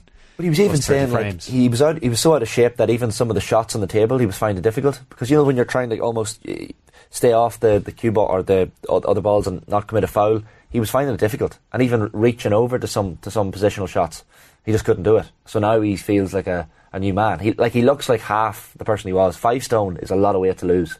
Uh, it was nearly five stone. Um, so yeah, fair play to him. I mean, he's he's a really really interesting character, Mark Allen. Even in his interviews after the match and stuff, he's he's someone you can kind of listen to and go, yeah, he's he's he's pretty interesting. I saw him hit a one four seven once in Monaghan. That's my uh, that's my claim to fame. But um, really, really good guy, and like on so, like he's won two of his last three tournaments. So heading into the, the World Championships next May, April, um, he, he'll be one of the favourites. Like he'll Yeah. be the top, he'll be top five or six, I'd say. Yeah, yeah. So uh, long may it last. Uh, we should uh, give a shout out to the Loughgiel Camogie team who beat Slaughtneil in the Ulster final. They had lost the previous seven Ulster finals to them. Oh. So they turned that over and uh, they're through to the semi finals. They're going to play Drom and Inch, and the other semi final is going to be Vincent's against the Galway champions, who I've just momentarily lost there. It's uh, oh Sarsfields. Oh yeah, okay, so Sarsfields, um, backbone by the McGraths. So Mm. um, yeah, they're the semi finals and that as well over the weekend. Yeah, and um, we were on about sport last night. Um, obviously, the Ireland game, Leona Maguire did really, really well uh, on the LPGA tour. Just came up a little bit short, but still pocketed a check of five hundred and fifty thousand dollars, which is uh, not to be sniffed at at all. Um, but she played really well. I mean, she didn't probably hit the heights. She had sixty three on Saturday and uh, seventy two last night, I think it was. But a great end of the season at the tour championship for her. So That was their season. tour championship end. Yeah. yeah. I was wondering because the prize money was ridiculous. Yeah, the winner Lydia Ko got two million, and uh, Leona Maguire was sole possession a second. She got five hundred and fifty thousand. I think. Not bad. It's not bad. It's not bad. Um, but I suppose the next step for her would be to win a major championship uh, if she can do that next season. And then Seamus Power was top five as well last night in the PGA Tour, and Rory um,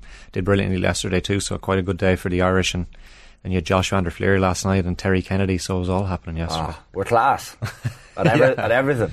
Yeah. Golf, Forget about the snooker. plucky underdog. We're back. Yeah, we're, yeah. We're, uh, we've got a different mindset now. Uh, some news as well this morning that Harry Maguire looks poised to start for England in the World Cup later. Um, so the English team is kind of seeping out through the media a little bit. Um, Four, four, three, th- is it four, three, three? This? yeah, I think they're going to play four at the back. I think that's the what Sky are reporting. I think this Exciting morning. so- attacking. That's what I, I read in the papers. So obviously they've leaked it. Well, you know, that group looks tricky to me uh, for England. If they get on the back foot there at all, like Iran aren't a bad team. Wales, we've seen what they can do in the Euros, and the USA are dead intent on trying to get out of that group. So, I mean, Well, Carlos Queiroz' football style of football for Iran is putrid. So, like, I'm interested to see how bad of a game it is today. Maybe but is the style of football across the World Cup going to be bad? That's what I'm thinking. Yeah. Uh, temperatures, time of year, and generally World Cups tend to be built on decent defences. Would that be fair to say, rather Yeah. than expansive attacking stuff? We've had some really, really good group stages um, over the last couple of tournaments, but then as the tournaments have gone on, the football has not been good. Yeah. Saka Or instead of the matches have Foden been is- less exciting. What? Uh, talk of Saka being in instead of Foden today, which is an interesting enough Yeah. Really? call for the opening game. Yeah, I thought that was uh, strange. Can you but- not play them both? I would have thought you could play them both, but the, the Sky team seems to have left Foden out, Right. uh, which would be quite interesting. Um, talk as well, like Harry, Harry Kane is one of the players who's, who's on about doing this, uh, the Rainbow Captain's Armband, um, and they're now questioning whether he's going to do it because there's threats of a yellow card before the match even Yeah. begins. for Take the these- yellow card. Yeah, take the yellow card. Take the yellow card. At least it would make a statement. Um, now, of course, from Southgate's point of view, he doesn't want Harry Kane on a yellow card before the match even starts. But I mean, it would send a statement if if they're coming out and literally hit, handing out yellow cards for players wearing a rainbow captain's armband. That's that's disgraceful. That's like them giving out about Denmark wearing the, the human rights T-shirts. You know. Um, so I think yeah, teams need to stand up. I know they're going to take a knee. I think England have said that before the Iran Have, game. yeah. So look, that's something. But uh, we're going to need some strong gestures. All right. Anything else, Carl? Well, that's about it. We've gone through most of it. Um, just to recap those kick-off times today at the World Cup. So uh, England play Iran at one, then Wales and the USA meet from seven. Both of those games in Group B, and then the middle game of the day at four o'clock in Group A between the Netherlands and Senegal. That's at uh, four o'clock this afternoon. All right. Good stuff, Carl. Thanks, Thanks, very much for that. Uh, OTBAM brought to you with Gillette every morning in association with Movember. Effortless shave, magnificent mo. You can sign up or donate now at Movember.com. We're going to talk to uh, David Sneyd in just a moment about Ireland over the last couple of weeks and um, Miguel Delaney is going to join us in about 15 minutes' time as well from Qatar, maybe a little bit later as well. Now, Brayburn Coffee is the official coffee partner of OTB. Whether you're travelling to work in the morning or training in the evening, Brayburn will give you the boost you need, available at Apple Green locations nationwide. Each week we give one lucky viewer a 100 euro voucher to spend on some Brayburn coffee goodness at an Apple Green store near you. To enter, just check out at off the ball on Twitter, like and retweet our Brayburn competition post, and you'll be in the draw. Up next, as I said, David Sneyd live in studio to review Norway and Malta. David Sneyd is with us. David, good morning to you. How are you? Mm, very well, good morning. Um, I, I was allowed to flick at various stages during the game. He was flicking as well. You I know, yeah, I had was to the listening whole on, thing. on the way in. Yeah, you're flicking between your NFL and you were between your snooker. Snooker had to be done. I know, yeah. It wasn't. It was difficult. Yeah, yeah, yeah, it was. There's no getting away from it. Like, it kind of, if you look back, I was kind of thinking back to the first half of the Norway game, and that was really, really disappointing and kind of just like, I mentioned it in my kind of report on the game, kind of a bit just tepid. It was just very, kind of almost lackadaisical how they were passing the ball. And then against Malta, you're kind of just hoping for it. I was saying it before, just a, bit of a reaction and a bit of kind of just, just a bit of pace and upping it a little bit. And it wasn't really there. And it was, but then I was like, when you had me notes at the end of the of the first half, there were still little moments that were created in the final third that they just couldn't see off or Yeah. couldn't finish off. And you're kind of, I was, I was kind of just even thinking about it last night and then again this morning. It was like, it's the kind of game that Ireland have been involved in a fair bit over the last little while. And you're kind of thinking, well, what's been different? And you were kind of looking for that little bit of creativity and a bit more of a spark because that's what the whole premise for the last couple of years has been about trying to find a different way of, of playing. And it was still a lot of the same a lot of the same struggles. But then on another night you go into, you could go into that game at half time 2 0 up and maybe it gives a bit of a different complexion. It's just about being having that little bit of clinical nature in the final third when it did come because there was a couple of moments where opportunities could have been like really scored really. Yeah. Um, okay. So we, we, we gave you the very difficult task of picking three players who had impressed Yeah. over the two games. I mean, maybe But the it- criteria are a bit. Uh, But even the, the nature of the games, like the players, so obviously in terms of who went for, who impressed, like Callum O'Dowda was one of them. But then I still found, I still thought he had, there were still moments where he was very disappointing. He just had those flashes, obviously he had that burst of pace, and that's something that Stephen Kenny has spoken about, especially in those wing back positions that he wants. That's why he's kind of name checked Neil Farrugia of Shamrock Rovers, because he wants to have that little bit of explosiveness in wing back positions, and I think something like that will stand out. I think you can obviously mention it as well. The fact that coming on as a sub and having that burst of pace and hits the post. Those little moments I think will stand out for him as well. And like something like in a game like that against Malta, that's what sticks in the head. Yeah. Like, it's nothing spectacular. Okay. There's no one kind of saying, "Do you know what, I was the main man over these two games and really like dominated or whatever. Maybe that's the better, a better way for us to have this kind of to frame this conversation. What, what's Kenny looking for from these games? Because, like, obviously he wanted two wins. He's got uh, a defeat and a win, and I think they'll be disappointed with what happened against Norway. But ultimately, these games don't matter, right? In the in the long cycle of when we come back to look at the Kenny era. We're not going to go, oh, those two friendlies, you know, when the World Cup was on and everyone was not really paying that much attention. They're the ones that stick out in my mind. It'll be something else. Yeah, I, I think that's the way people would be thinking it from from the outside, I suppose. But if you're if you're in there, like Stephen Kenny would be looking at it thinking, well, like Will Small, Will Smallbone, for example. Like I know people are saying, well, why didn't he get a run? But like, Kenny kind of brought him into the squad to have a look at him. Didn't give him game time, but he did that. He brought that. He did that with Callum O'Dowda when Callum O'Dowda came back in the, the previous get together for this, and you you, want, you kind of name checked him, wanted to just get him involved and get Right. him in the mix and just see how he was around the place again, having not really So they, they don't hothouse players, that, you know, they don't throw them in without a full understanding of what. Kind of, yeah. And even if you go back to, like, I, I agree with you in the sense that, like, the results of Ireland had a loss last night. There would have been recriminations, definitely, without, without without a doubt. Um, and so it's not a case of the, these these these games will be pinpointed, but there could be little things within them that for for Stephen Kenny would would be important. You know what I mean? So like, if you even go back, even again, you go back to as far as far back to say the summer before last. Where, oh, yeah, summer before last when they had played Andorra and they got the first win, and it was the first kind of time they had a bit of a training camp and stuff together. And like after that, you're hearing about players who are kind of standing up a little bit and are actually kind of having a good impact around the place. And Kenny kind of is able to have impose his personality a little bit on the squad. So there's stuff that happens, say, behind the scenes. And that's stuff that you'll find, maybe find out with, say, Will Smallbone. I wouldn't be surprised with someone like Will Smallbone if he goes back and plays well for Stoke and is, is playing games, playing regularly, even though he wasn't involved, I think if he's made a good impression around the place and how he settled in, he could be he could be in the mix for March. And if if you look at how Stephen Kenny treated, I would say Michael Obafemi, even when you look at the whole point of like when he pulled out of a squad because he felt as if he wasn't fit enough to play and didn't want to be involved, and they were the friendlies with I think it was Lithuania, wasn't I remember the, the mm. start of the year. And just how he dealt with that, he kind of reintroduced them then, and then obviously it paid off because he'd done so well against against Scotland they're the positives. They're the they're, they're the kind of they're kind of scratching around for thinking, well, what what's the benefit of the last couple of games? And that's probably the height of what you can get from it because the games themselves and how Ireland played and what you would expect and where you would expect Ireland to be at this point of playing, it's probably not where you, you, you would expect them to be or where you would want them to be. Do we give Stephen Kenny any leeway for the fact that Omobamidele, Jason Knight, you know, Parrott, these lads weren't involved in these friendlies? Like, is there, there's there's players there who, Yeah. who might have made a difference? But you know that's going to be that's going to happen. That's international Yeah, football. that's like, fair. co- Come March, th- those three lads could not be available again. There could be other players. Like if heaven forbid, like if Josh Cullen's not available. Yeah. Do you know what I mean? Like that's like that's going to be a big issue. And like, you- I know Stephen Kenny referenced the kind of depth of the central defenders, and that's like it's significant there. That's actually a, a, a good thing. The Troy Parrott, that that's probably one disappointment in terms of not being able to see in this window would be to continue with Obafemi and Troy Parrott together.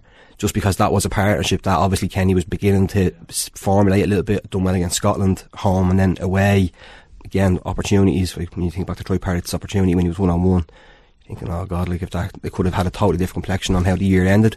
But I think that's just the nature of international football. I, I just, I don't, I'd be, you'd be a very lucky manager to have your best team available all the time, especially for a team, for a team like Ireland. And it's just about having that structure in place where lads can, can drop in and hopefully be able to do a job within it. So that's the point of Smallbone coming in, seeing how the squad works. If you if you end up playing, you'll be playing in that role or this role. So you need to keep an eye on those, and Yeah. you're not overwhelmed by this. And then when you do come in, Yeah, kind of. pick you this time. Yeah, kind of. Yeah, that's it. Like, and in fairness, Kenny has spoken about that, and you speak to people around it. That's kind of what he wants to do. You know what I mean? And it's also the whole point of. I know people were saying even like on the coverage about oh, like when Jeff Hendrick. It always seems to be someone like Jeff Hendrick or whoever comes on, and people are saying, "Why? Why is that?" Because it's clear that, that that's probably now going to be Jeff Hendrick's role for Stephen Kenny, and he wants to see how he does in terms of a fellow coming. He's no longer going to be first choice in that starting eleven. He's going to be that experienced head coming on for fifteen minutes.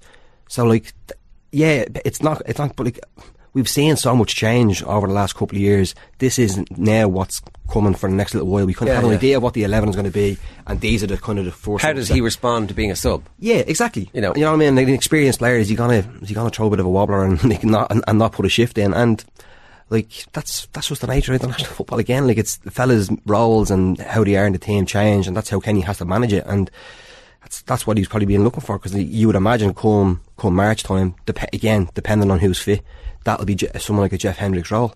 Okay, the other players he mentioned were um, picked out for moments rather than impressed. Is that how is that what we're saying? This That's fair, isn't it? Like, there was no one really, was there? Like, no, there Yeah, wasn't. yeah. So Alan Browne's next on your list, obviously. Um, Yeah. Scored a great goal. I- I- Alan Browne is always, it feels like, on the verge of being a really, really important player for us, but hasn't quite stepped into that bit where he's nailed on to start, first choice. He's going to influence games. Um, And he does, though. That's the thing. He actually he has a, an ability to affect games in the final third in terms of getting into the box. When I mentioned at the at the start about little moments in, that, in the in the first half that could so easily have, have been a goal, like it was him getting on the end of Doherty's little um, flick through the nutmeg in, in right on half time. Like he's the one who kind of seems to have that not so much the license to do it, but just the actual awareness and ability to actually pick runs and get into the box. Like you, you go back to the game against Belgium. Summers well where he did it there, where he got got the equaliser there and he scored. Wasn't it the first game of the previous campaign under Kenny with the the Serbia away to Serbia with a header? Like he's capable of getting in the box, and you've got a when you have maybe when you are relying on trying to get goals from as many different places as possible, those little moments where you can see him bursting in and and like doing that, that's gonna again should stick in the manager's mind because you need as many players as possible who can affect games in the box yeah, okay. Jamie McGrath. just because he had that so he had so much energy about him, he, he looked comfortable on the ball. And again, another player who is coming back into it, having like you look where he was after making his debut again, again the Portugal game in Faro, and how things seemed to be going for his career. It looked as if he was only going one way. That this was the building blocks to possibly not so much maybe becoming a Premier League player, but maybe decent Championship level. And and, and then the move to Wigan just Disaster. Ah, nightmare for him. Absolute nightmare. Probably at the worst possible time for him because obviously Wigan were flying in League One and the manager didn't want to change it. He's had to go back to Scotland, but then loses his place completely in the squad from a position where he was actually you're In the thinking team. he's in the team here and then Yeah. he's not in the squad. And again, in terms of positives, just that, just the reaction that he had, I suppose, coming back in and like anyone who knows him, obviously, because obviously he would have been around the League of Ireland, but he's just like, he's just like a good person and he's a good fella. Like he, I'd say he's one of those players who wouldn't have got in into a squad and thinking this is where I am now. And regardless, I think he could have, he would have understood why he wasn't in the squad. Where did he play last night? See, uh, he he seemed to operate more so off the left in terms of on that. Like, there was a couple of little moments. He was obviously on set pieces on that side. There was a couple of little moments of nice intricate play where he was on that side. He n- knocked in a nice little cross for the back post actually for um, for Matt Doherty that led to that chance for for Alan Browne. But he was kind of drifting a little bit. Again, this is where I think he has uh, plenty to offer. So long as he's actually playing football, now that he's playing, I think he'll he'll stay in. I can't I can't see him not. Is that he can kind of it's what I suppose what's the term like flu, bit of fluidity or whatever information. Like he can be on that say on the left side of a say of a three in midfield or, or for- even if he can drop back as a two because he's just so technical on the ball. Yeah. But then if you need him as a bit of a ten, if you need to float him off as, as a almost kind of playing off a striker, he can do that as well. But like yesterday, he seemed to do a lot. Oh, last night he seemed to do a lot of kind of the damage more so kind of. Of a, on the left side, essentially, which is where he was when, his, when he made his debut against Portugal. And was So this is a depth piece for Ireland if he's you know playing regularly that will compete with Jason. Jason with Knight, I would imagine. Yeah, a bit. Yeah, I think Molumby They'll be ahead of him. Yeah, well, see, Malum- I don't. See, Molumby's a different. Molumby's a different in the sense that he's sort of maybe more so someone who could almost be alongside Cullen a bit deeper.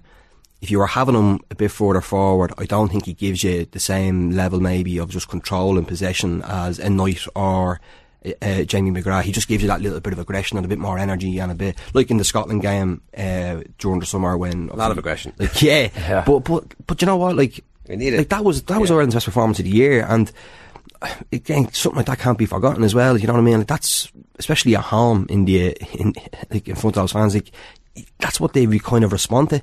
Like as, like it, it's like Stephen Kenny referenced that after the game that Norway paid. Um, for some reason, was he was asked a couple of questions about about the Norway game after the Malta game last night, and he was saying, "Oh, Malta paid, oh, Norway paid Ireland a bit more respect because he sees Ireland as a bit more of a possession based team now." But it's more so a case of teams know what they can do against Ireland now that they can just sit in because the pl- that's What where are you the gonna do with it? Exactly. Do Yeah. you know what I mean? Whereas, Yeah. So it's, like- less, it's actually less respect in a way. uh, no, it's just not so much less respect. I thought it was, it's just kind of, it's just like from up and saying, well, this is what we can do. Like, Yeah. just- this is very easy to deal with. Do you know what I mean? And I would say you're looking at a combination of you need to have that level of control and passing and being out. You just need it in, in football now. But you also with Ireland. A lot of the strengths are still in that just little bit of nastiness and a little bit of aggression that brings a lot more out of some of the players in that squad. The three disappointing players, uh, David, not quote unquote disappointing, but Gavin Bazunu, like, I thought at the start of the game. He's finished. He's gone. he's gone, he's finished, he's brutal. Yeah. Like, he, his distribution was actually okay at the start of the game, and then there was a couple of nervy moments, and you're thinking, Yeah. this is very un Gavin Bazunu like. Yeah, that was it. That and that, do you know what? That was my thinking exactly, Shane. Yeah, like I was just thinking, you're this wasn't the Gavin Bazunu that you've been that been been used to seeing in terms of just a couple of shaky ones, like that simple pass out to Josh Cullen in the first half against Norway, and I think that, I can't remember who the chance fell to, um, but if it's Haaland, it's a goal. Like, Yeah. you know, and um, there was that, and then there was a moment where the cross came in, and he kind of stuttered, he kind of checked, kind of second guessed himself, and came out, when the ball kind of just bouncing off Yeah. the chest, and it was just that little bit of hesitation that hadn't been there. Now, in the second half, he made a couple of good saves, and it was like he, he kind of what you would expect. That's what I'm saying about like even with the lads who impressed, you're just picking out. This is what managers are going to do, isn't it? This is what coaching staff will do. They're going to just pick out those little moments because. Like I was at the CE Man City Southampton game earlier in the season when it was obviously say Haaland against Bazunu, and it, it, it could have been eight or nine nil if it wasn't for Gavin Bazunu. But the thing that stood out again, even in that Southampton team, was just the nature of how he was commanding that defence, and there was lads dropping their heads. Like I think after Haaland's goal, which I think made it three 0 a couple of the Southampton defenders had collided with each other trying to close them down. Both of them ended up on their backside, and Bazunu was like a like a, like a doorman lifting the two of them up by the neck to say, "Come on, lads, get back up." And then him and um, Ward Prowse, obviously he's the captain. The two of them were in quite a lot of dialogue throughout the game in terms of trying to keep their heads up here a little bit. And that was quite telling in the sense of how he seemed to be actually organised. And so when I speak about Bazunu disappointing, it's just because you just expect him now to be faultless. That's probably why you can think any little kind of that little kind of maybe sense of, of vulnerability. You're going to think Mm. that's that's not like him. Um, which is it's it's harsh, but listen, you just asked me to do it. So Also on your list are Egan and Obafemi. Well, Egan, because he just because he lost guard for the goal, like so easily. Like I don't think there was much of a check for the goal in terms of the run. I don't think. Like I just that's very that that's that was extremely disappointing for him because again similar to Bazunu, you just don't expect it from him. He, he's very good. I seems to be very good at commanding that box and being organised and not getting caught in the hop like that.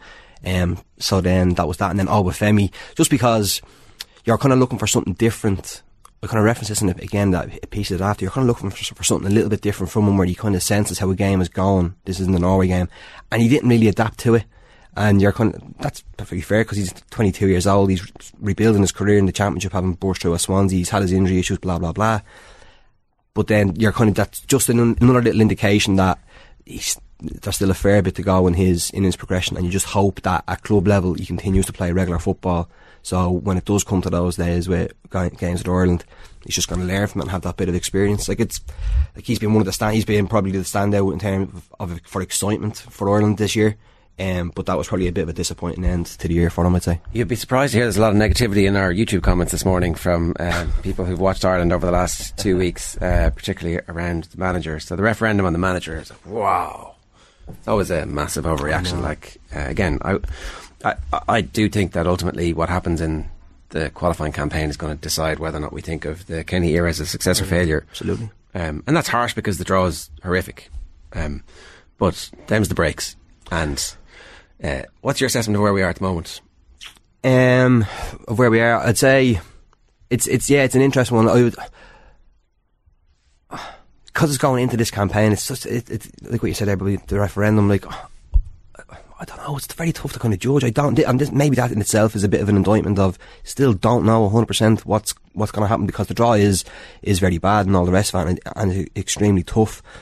And even this, if you look at this, this these two friendly games, it's kind of a bit of a microcosm of what the year has been, where it's been moments. Like in terms of sustained, there was a good half against Scotland away from home, Yeah. and that was like very, very positive. But then the nature of how the second half finishes, nothing's really being sustained. There's been some elements of progress. There's still been some signs where you're like, this isn't working in terms of, I would say, well, I know I said, but the set pieces against like that's that's against against Norway, but like you just can't do that in international football at any level. To be be caught in the hop in the nature they did with those two set pieces, and it could be harsh, but like you're just going to get killed.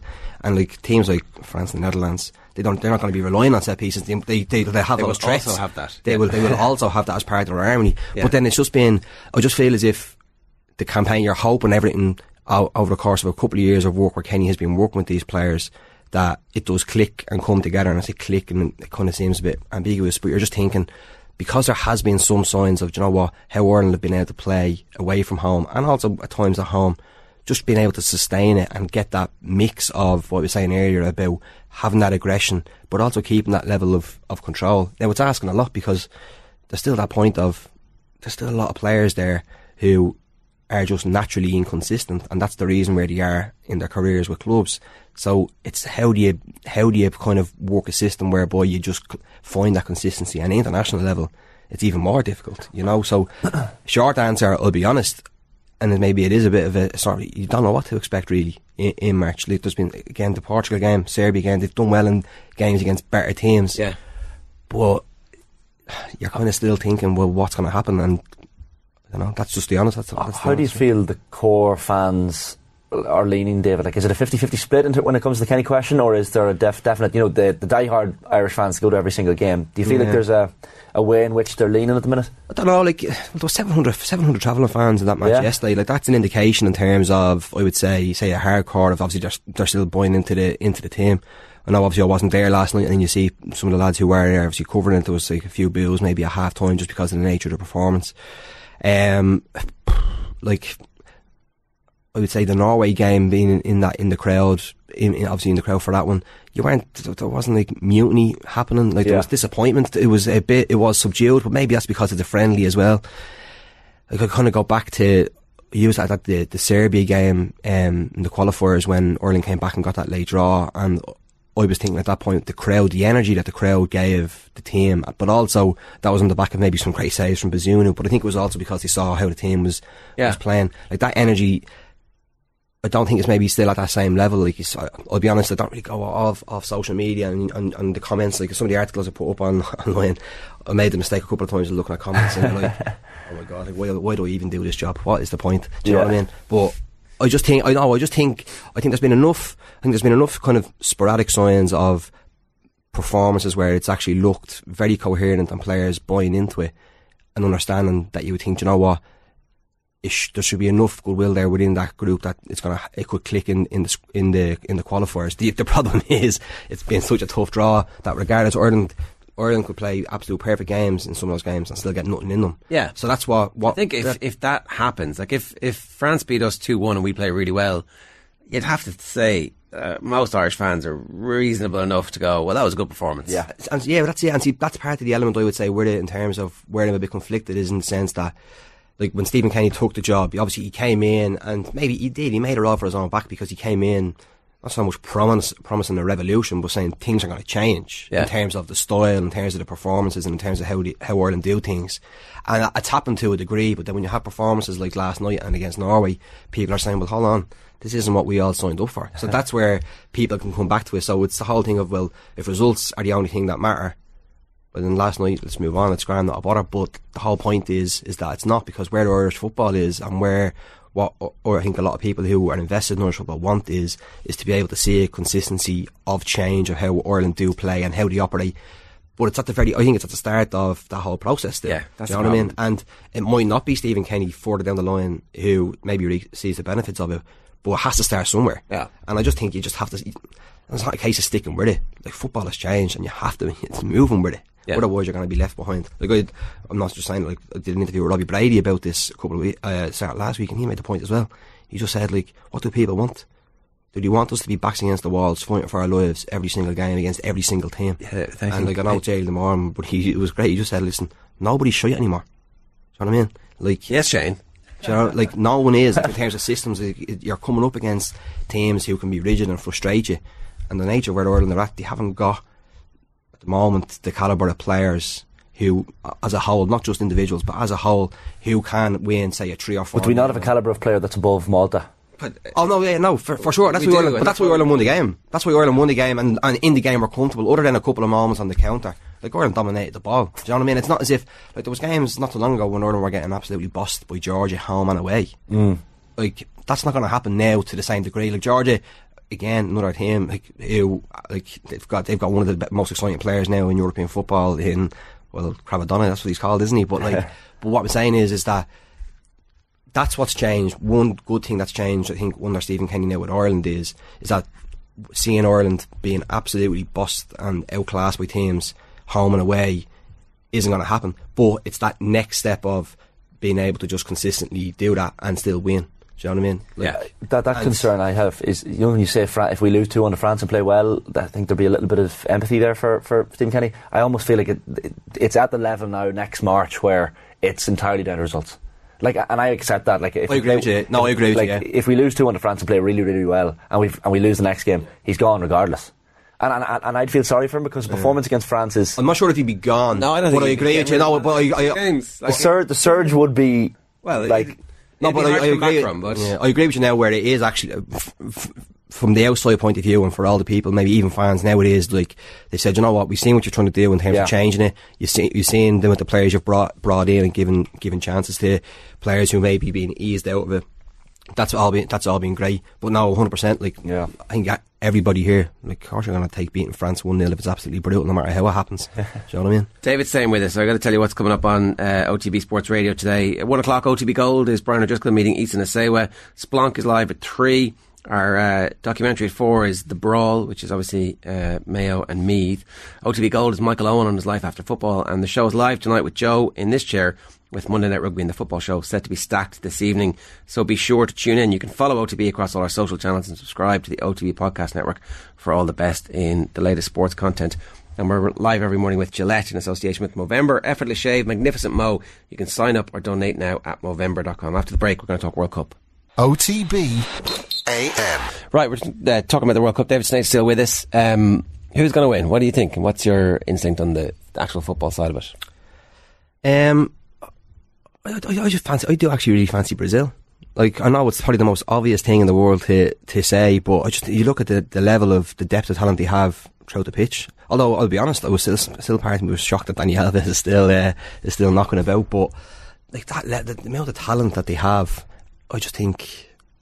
How can you not like? Because I, I, I know people are saying, "Oh well, like, will defend, will a, a strong defense win, say a World Cup?" But I think I don't know. I, I just think like the spark they have throughout the pitch, and like obviously Vinicius Junior and, and see Neymar. It's just, I just think they have that little le- level of solidity to go with it, you know. Um, but it's probably the most obvious thing in the world to always say Brazil for a for a World Cup. But I just think, yeah, that's that's who I'm who I'm going for. Uh, the news this morning: the uh, CEO of the English FA has um, told the BBC that FIFA will book Harry Kane if he wears the One Love armband in the game today. Mm. Um, like the booking, take the booking. No, because it, it, yeah, it, Miguel pointed out on Twitter earlier on. Um, none of the football federations are actually doing anything significant to protest this World Cup in any meaningful way. Yeah. They were going to wear an armband. That's like, look how brave we are. We're wearing an armband. And now, because of a booking, they might not do that. You know. Like, it's like what you say about being meaningful. If they view this as, if England FA view this as th- this is their protest, this is how that they're going to do it, well, then you have to stick stick by it and do it. They're going to take the knee as well, aren't they? I think that Yeah. Gareth Southgate was saying that. Like, you know, I, I'm conflicted with this in the, in the sense of, and I, again, I wrote a piece about this, right? And everyone's everyone's known about this. Like, you either stand, you're either standing up against what's going on, or you're not. You can't like have half measures on it. Do you know what I mean? So like, what by them wearing the by them wearing the the captain's armband, the one love captain's armband, like what what are they? What's the, what are they trying to say by that? What are they gonna? What's their thinking behind that? Um, I, I, there was a detail which I, I had missed. Um, so one of the uh, Qatari organisers, so was clearly a member of the ruling the ruling family, was doing media training and was asked a question about uh, gay rights, and uh, he was like, "But it's uh, you know our rules, of course, um, homosexuality is a crime. It's it's illegal like most places, right?" There's kind of silence in the room as he looks around, going, "Right." Uh, I, I can't remember who tweeted it yesterday. So perhaps there is uh, more significance to this than we see and we think. I'm I'm I'm with you largely. I think that like um, if you're going to do something, do something good and do something big. Because I kind of, I kind of think the way it is now, even and it's always been the case that obviously players have have player. I think more so now. Like I made the point, like Messi, say Ronaldo, and maybe it's like, oh, you can't put the way it's even some of the, the conversations has been about. Oh well, you know, players are just players, as if they haven't got a clue what's going on in the world. Do you know what I mean? Or if they haven't got a clue what any of these issues are. Now maybe some of them don't, but I just think that actually players have so much power now. And you've seen say what happened with stuff in the Premier League and all the rest of it, and, and over the last little while, um, with again the anti-discrimination campaigns that have been that have been happening and, and relatively successful. Although now we've stopped taking the knee, I just think players have so much more power now, where they could have been the ones to actually force something significant to happen in this. Like I made the point that Messi and Ronaldo have like they're the two biggest icons of this game, probably the two best players who have ever played the game at the same time, coming to the end of, of a World Cup, and they've both been silent, totally silent. Well, other than Ronaldo, Ronaldo kind of said, well, like his biggest issue was was talking about well, it's happening in in the kind of in the winter time or whatever Yeah. over there and stuff, as if that was one of the issues that was really significant about the whole lot of it. People keep bringing it up. I'm like, I know It's, a bit different. It's just because it's different. It, it changed. Like Yeah. I, I, I thought it was a bit weird as well. Let's be honest. It is 'cause- more so because they had said it's going to still happen during Well, the summer, and then and yeah, Yeah. exactly. So that was the first of them, Yeah, you know. So I, but I kind of think that this whole thing of where players maybe can get let off the hook because oh well, you know, they're the ones who have to go there. Well, they don't have to go there if they actually like.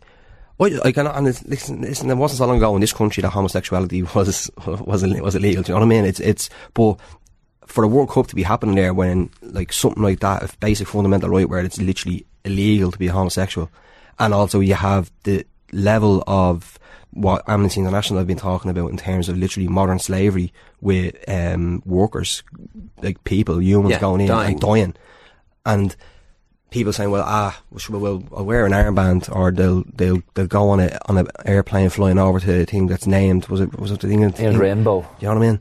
Like.